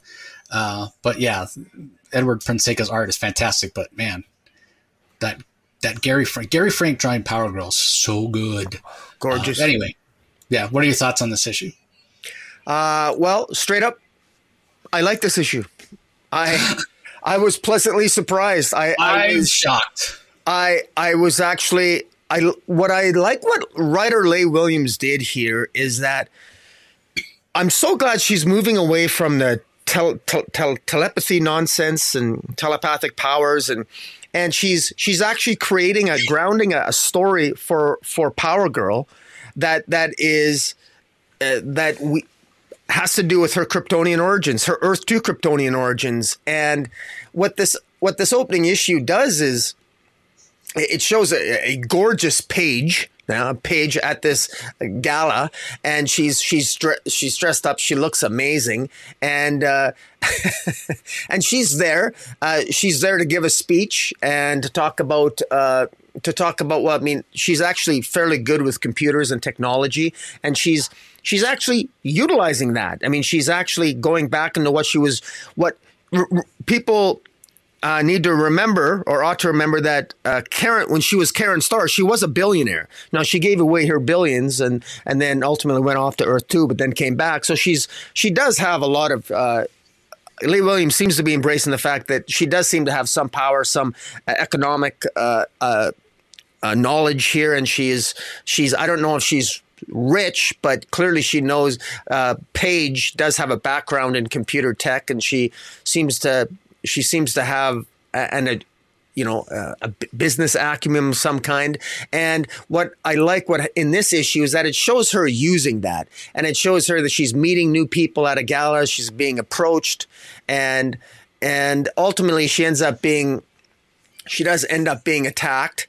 And ultimately by someone who is um, well, it's related to, I forget, uh, I'm sorry, I forget his name. His, his name eludes me. Uh, Amalek, Amalek. Yeah. Uh, he's, uh, yeah, in, in any event, it, uh, to cut to the chase, while she manages to defeat Amalek, it becomes quite clear that something else is afoot. And then Superman shows up at the end and tells her that there is this virus that's going around and it's Kryptonian in origin. And it's Kryptonian in origin in a way that it that they it's Kryptonian. It's Earth Two Kryptonian. It's it's from her Krypton, Power Girl's Krypton, which is impossible because she's a multiversal anomaly. How can it be from Power Girl's Krypton if Power Girl is one of these multiversal anomaly along with the Huntress and Per Degaton that was established in Justice Society? So that's interesting to me, and I like the fact that Leah Williams is bringing in that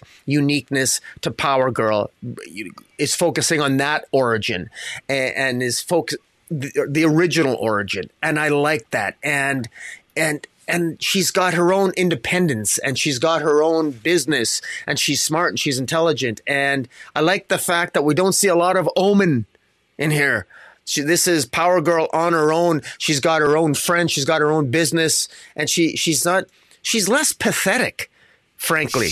I really, I, I, really did not like what Leah Williams did to her in those opening issues of Action Comics. I thought it was awful, awful. But this is way better. I find I'm way more invested in this. I'm more interested in where this might go.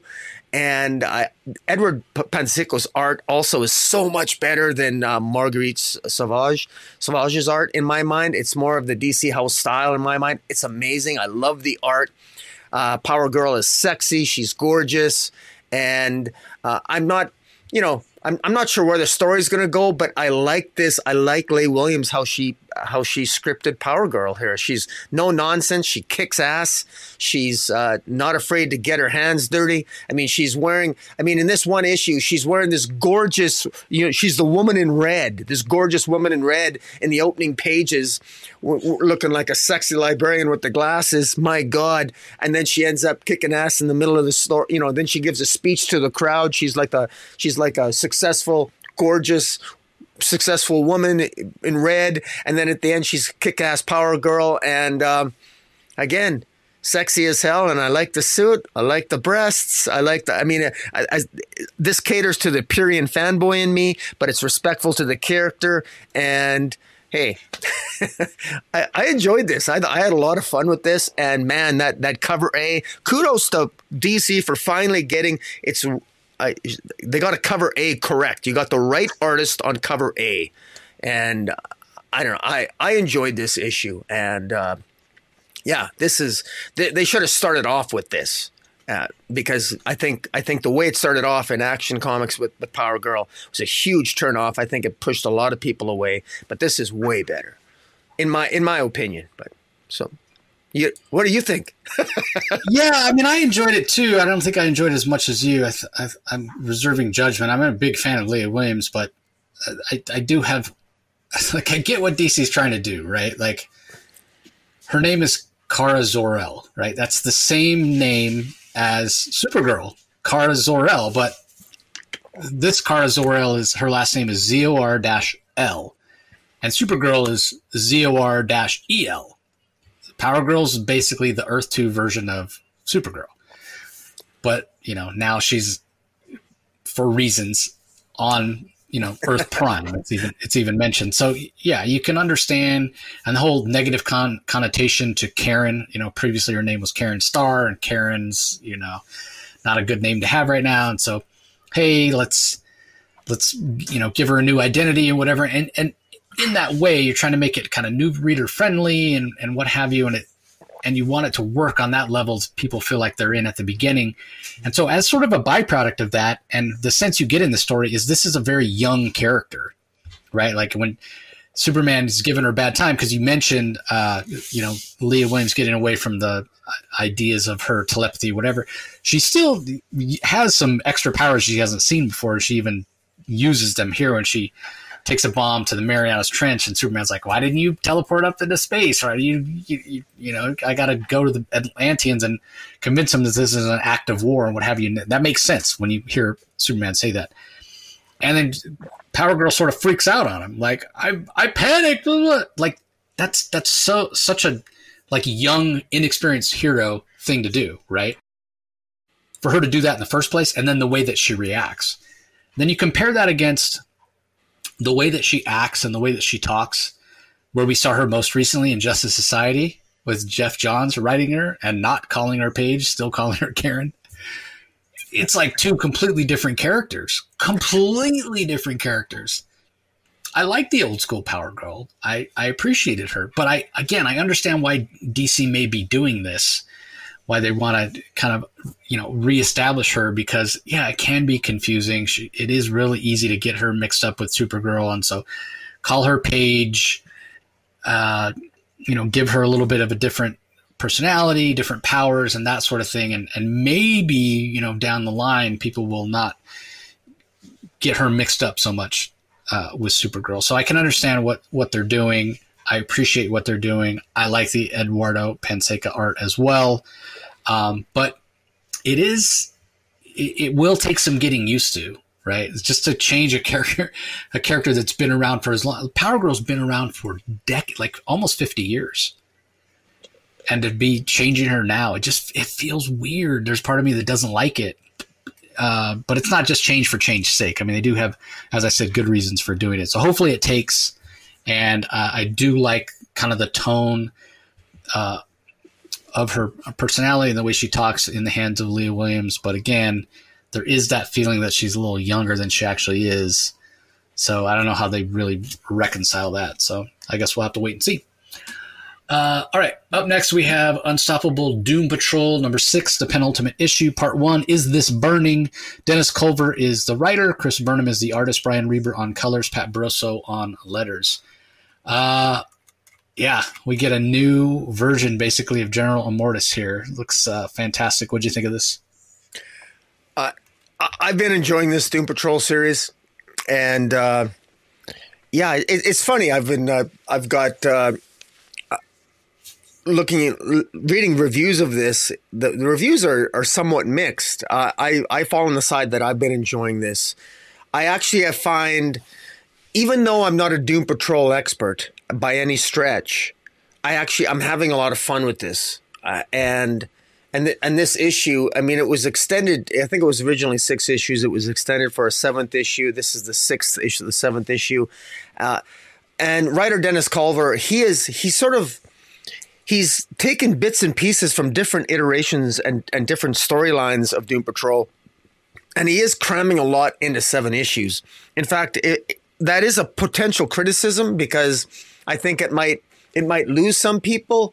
For me, even though I don't necessarily know exactly what's going on in this particular issue, this one, this this issue in particular, while a lot happened, I do have some questions because I don't know a lot about this this Dorothy that shows up at the end and and exactly what's going on and there's a couple of new characters that show themselves that I I have a feeling aren't new at all like there's this uh uh uh this new character called or this character uh uh, Kipling, uh, Kipling, and and and some of his, these other characters. I, I don't know a lot about.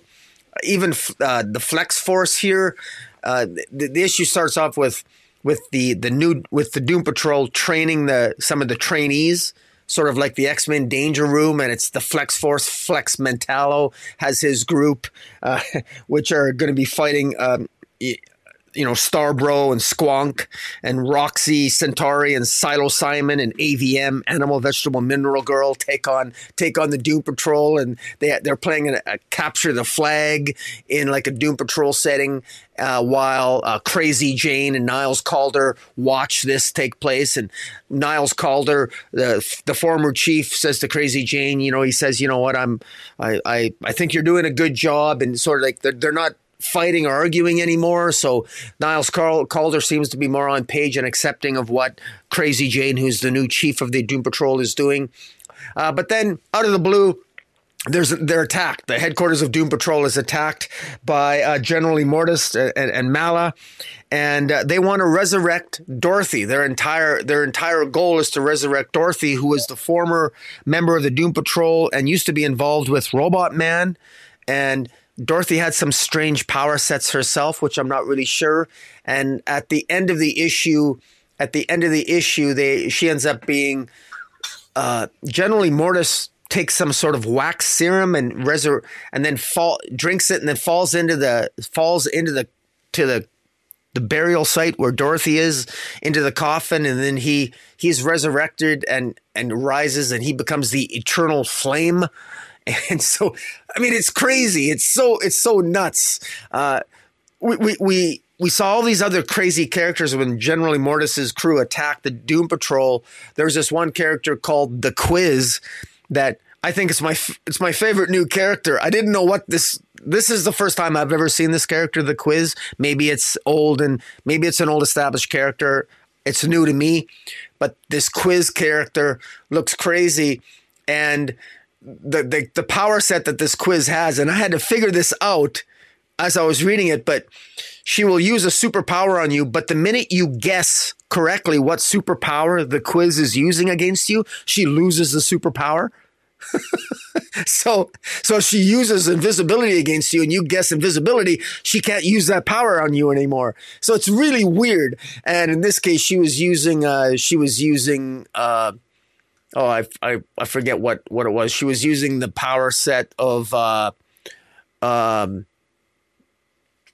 oh imposter syndrome. She she was causing everybody to have to doubt themselves and and one of the and one of the uh, Doom Patrol members guessed it's imposter syndrome. Anyways, just crazy crazy stuff.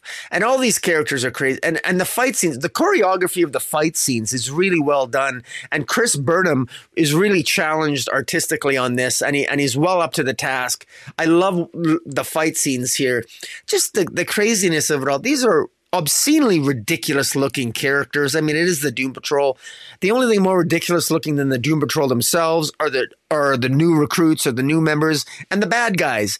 And getting all this on the page while Crazy Jane and Niles Caulder look on and they're getting involved in all this while while you know Gen- General wants to you know rebirth himself by taking a serum and combining himself with the body of Dorothy, who has a power set that I'm not not sure on because I'm not a longtime Doom Patrol reader.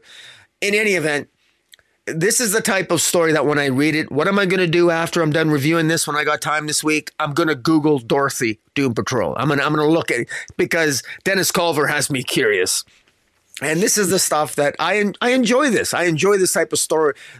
I'm having so much fun with this story. I got a lot of questions. I don't know exactly what's going on, but I had fun with this and I've been having fun with this from the beginning and that's why I'm invested in it and I love the art and I and kudos to Dennis Culver. So, what about yourself?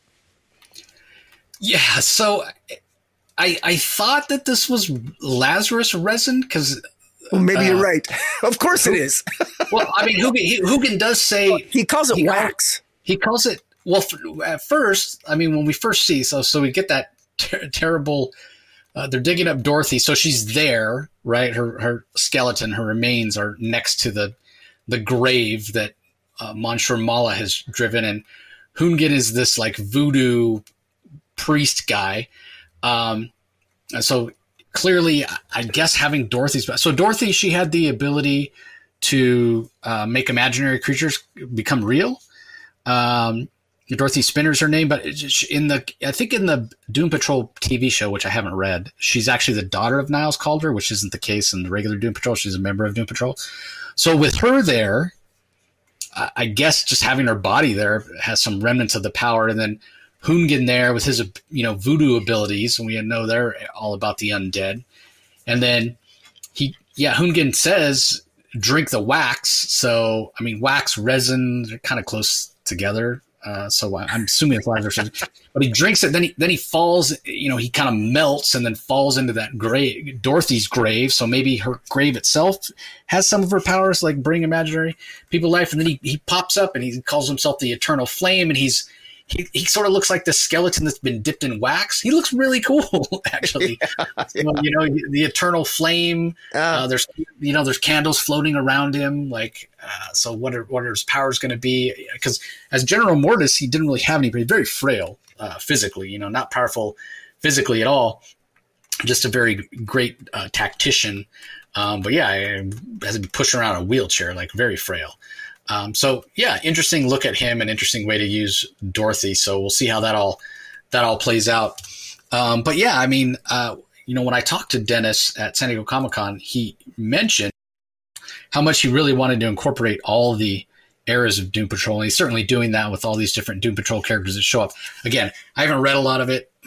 Dorothy, actually, it's interesting. She showed up in the Paul Kupperberg Doom Patrol, that 1987 series. That's the one that I know that I actually collected.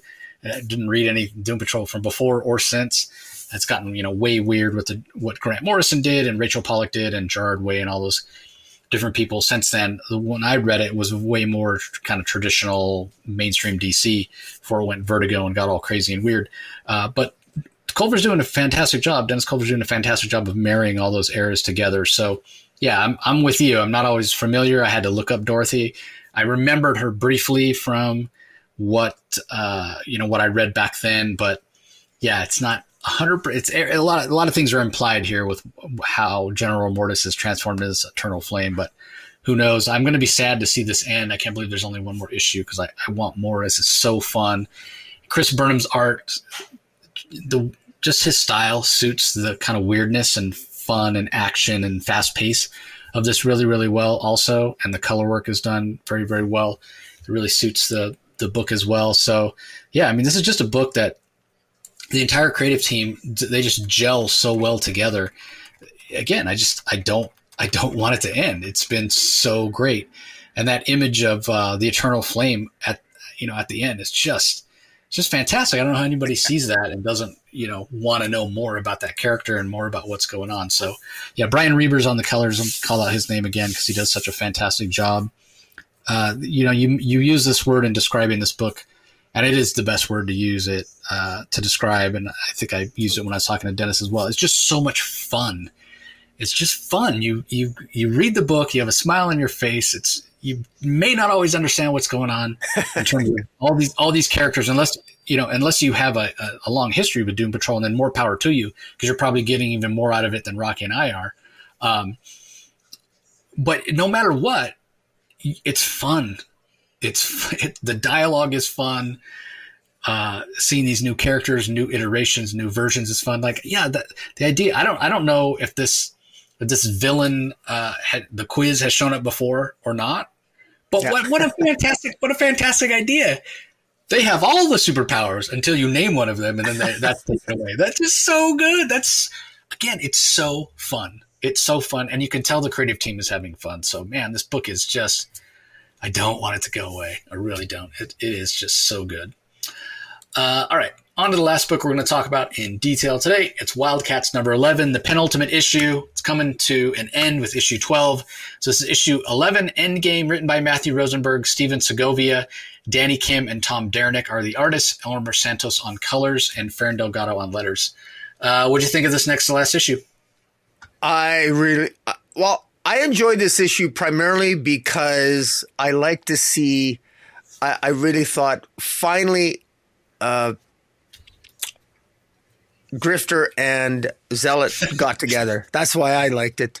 And uh, yeah, I mean, it's it's it's so wonderful to see. Uh, you know, two people, two heterosexuals getting it on in a comic book. It's so rare nowadays. Uh, I got to enjoy it while it lasts because before one of them turns gay.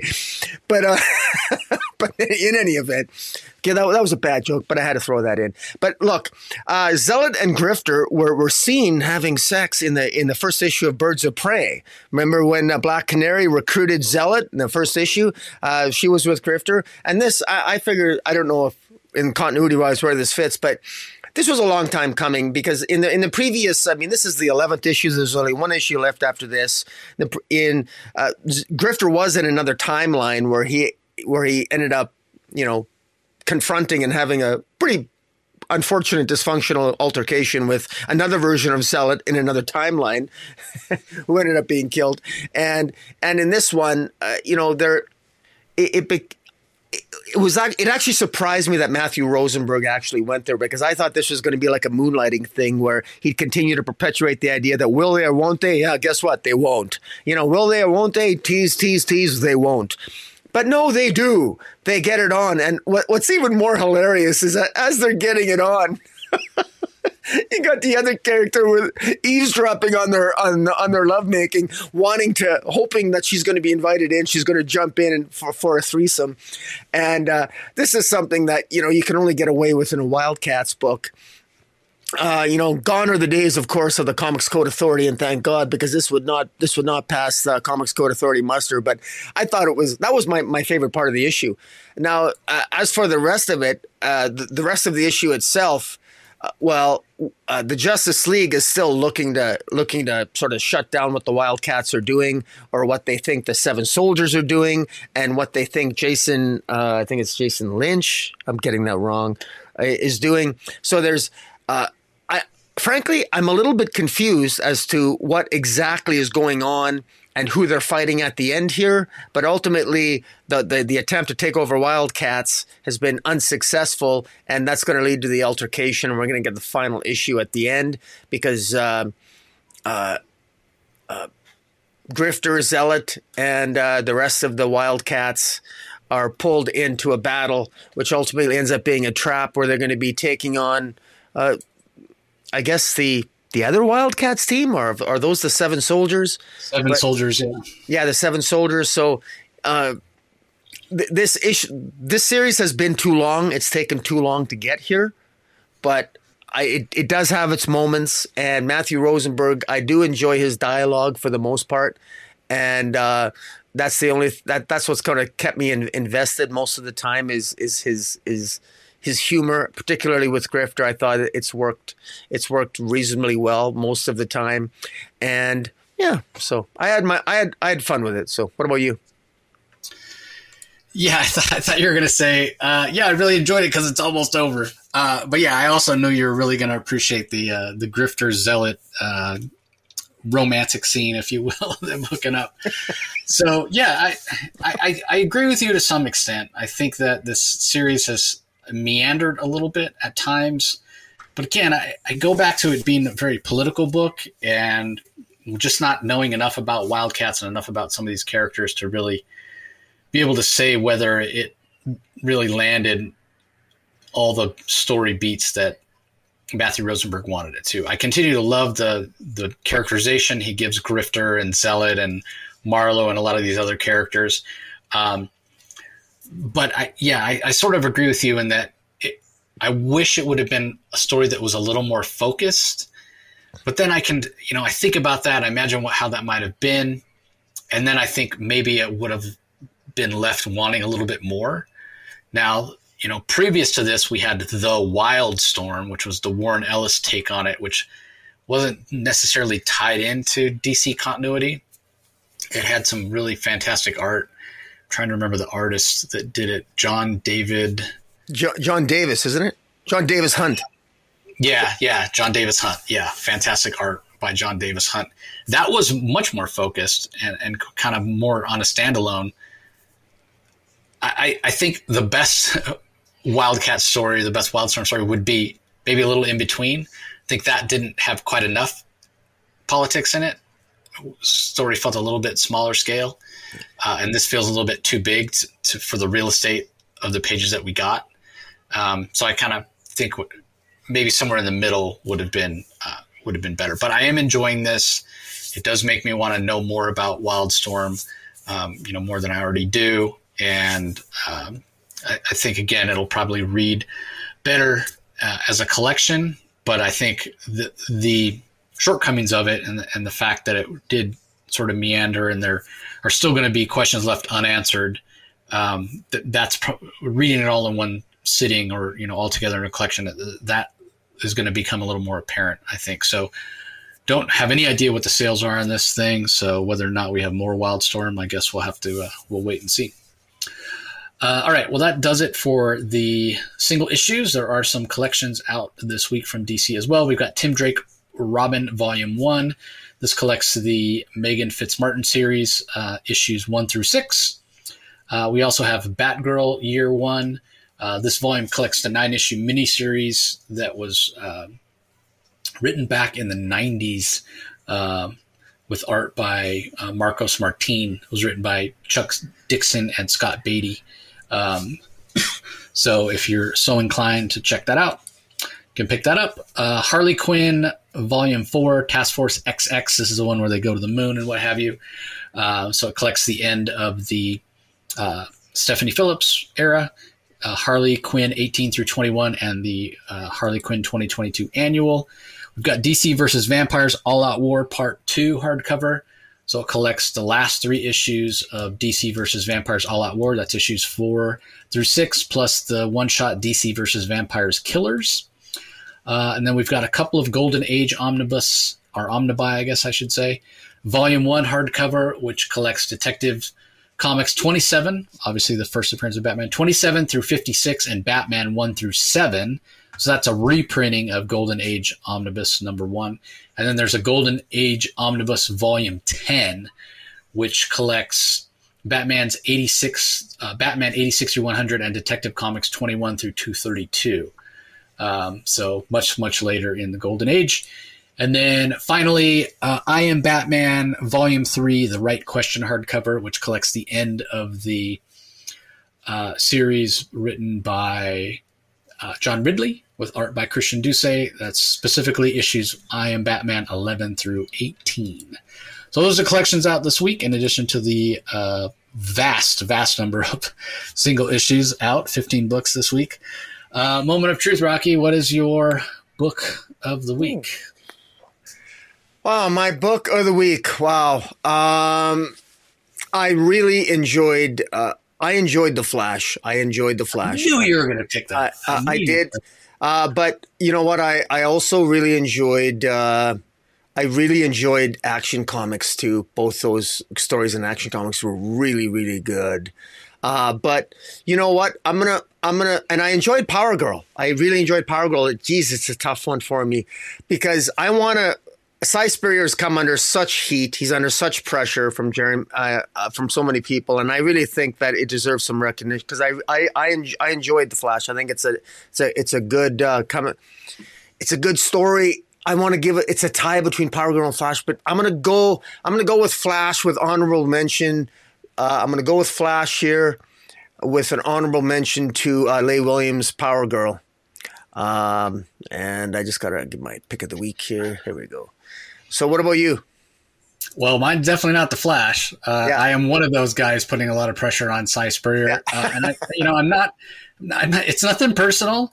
Uh, I just his writing style. I just don't think suits the Flash, and I, I, I don't, I don't appreciate all the highfalutin words. I just, I think that makes it feel unapproachable. This is a number one issue, right? There's people that are going to be jumping on. This is going to be their first issue of the Flash they've ever purchased and I think the the art style. Again, Mike Deodato is a fantastic artist, huge fan of his work.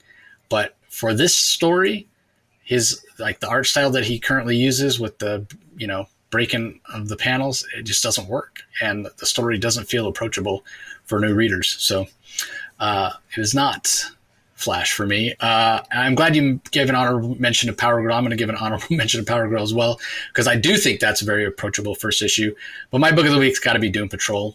Uh, just so much fun. Um, just really, really enjoyed it, and uh, I really hope that it continues. Hate to see, hate to see it come to an end. Um, but I also thought Batman Beyond was really great as well. So was uh, the Donna Troy Teen Titans, the Penguin story, uh, yeah. Penguin issue. Yeah, technically, very a very well done comic. So yeah, overall it was, it was a solid week. Solid uh, week, yeah. Yeah, Doom, Doom Patrol for me. So uh, all right. Anything else to add before we get out of this marathon recording uh, here? No, no. Uh, it was a it was a big week this week. I'm I'm glad we got through it. And yeah. Uh, yeah. So you got anything coming up? Interviews or? Uh, you know, I have a couple. Of, I was sick last week and I had to postpone a couple of things, so those will be coming up. And then, yeah, I mean, uh, New York Comic Con's coming up as well. I'm not going to be able to make it, unfortunately. I can't get time off the day job. So that's kind of putting a pin on a lot of stuff I'm doing because a lot of people are going to do that. But yeah, there'll be some some other interviews coming up real soon. So be sure to check them out. Uh, all right, everybody appreciate you joining us. Don't forget, if you're listening to the audio only on the Comic Source podcast, head over to YouTube, subscribe to Rocky's channel, Comic Space Boom, exclamation point. Once you're there, you know what to do. Ring the notification bell, subscribe, leave some comments. We love to discuss the books in, uh, in the comment section. Uh, but if you don't subscribe, you don't ring the notification bell, you won't know when there's new content out and you don't want to miss it. Current, uh, uh also, if you're checking us out on YouTube, stumbled across us, or you're already a, a subscriber to Comic Boom. Don't forget to head to your favorite podcast platform and subscribe to the Comic Source. Uh, that way you don't miss any of our audio only content. So that's going to do it for this episode, everybody. We really appreciate it, and we'll talk to you next time. See you later. You can find the Comic Source podcast on Spotify, Apple Podcast, Stitcher, Google Play, or whichever podcasting app you prefer. Please tell all your friends about us, subscribe, and rate us. The ratings really help with our visibility and our ability to reach new listeners, especially five star reviews on Apple. Also, be sure to visit us at lrmonline.com to join the conversation, access the show notes, and discover all our other great pop culture content. If you want to email us, the email address is thecomicsourceblog at gmail.com, or you can follow us on Twitter, twitter.com forward slash the comic source. Do a search for the comic source on Facebook and Instagram to follow us on those social platforms. All three spots are great places to find out when we release new episodes as well as follow all our convention coverage. So, once again, we want to thank everyone for listening, and we'll talk to you next time.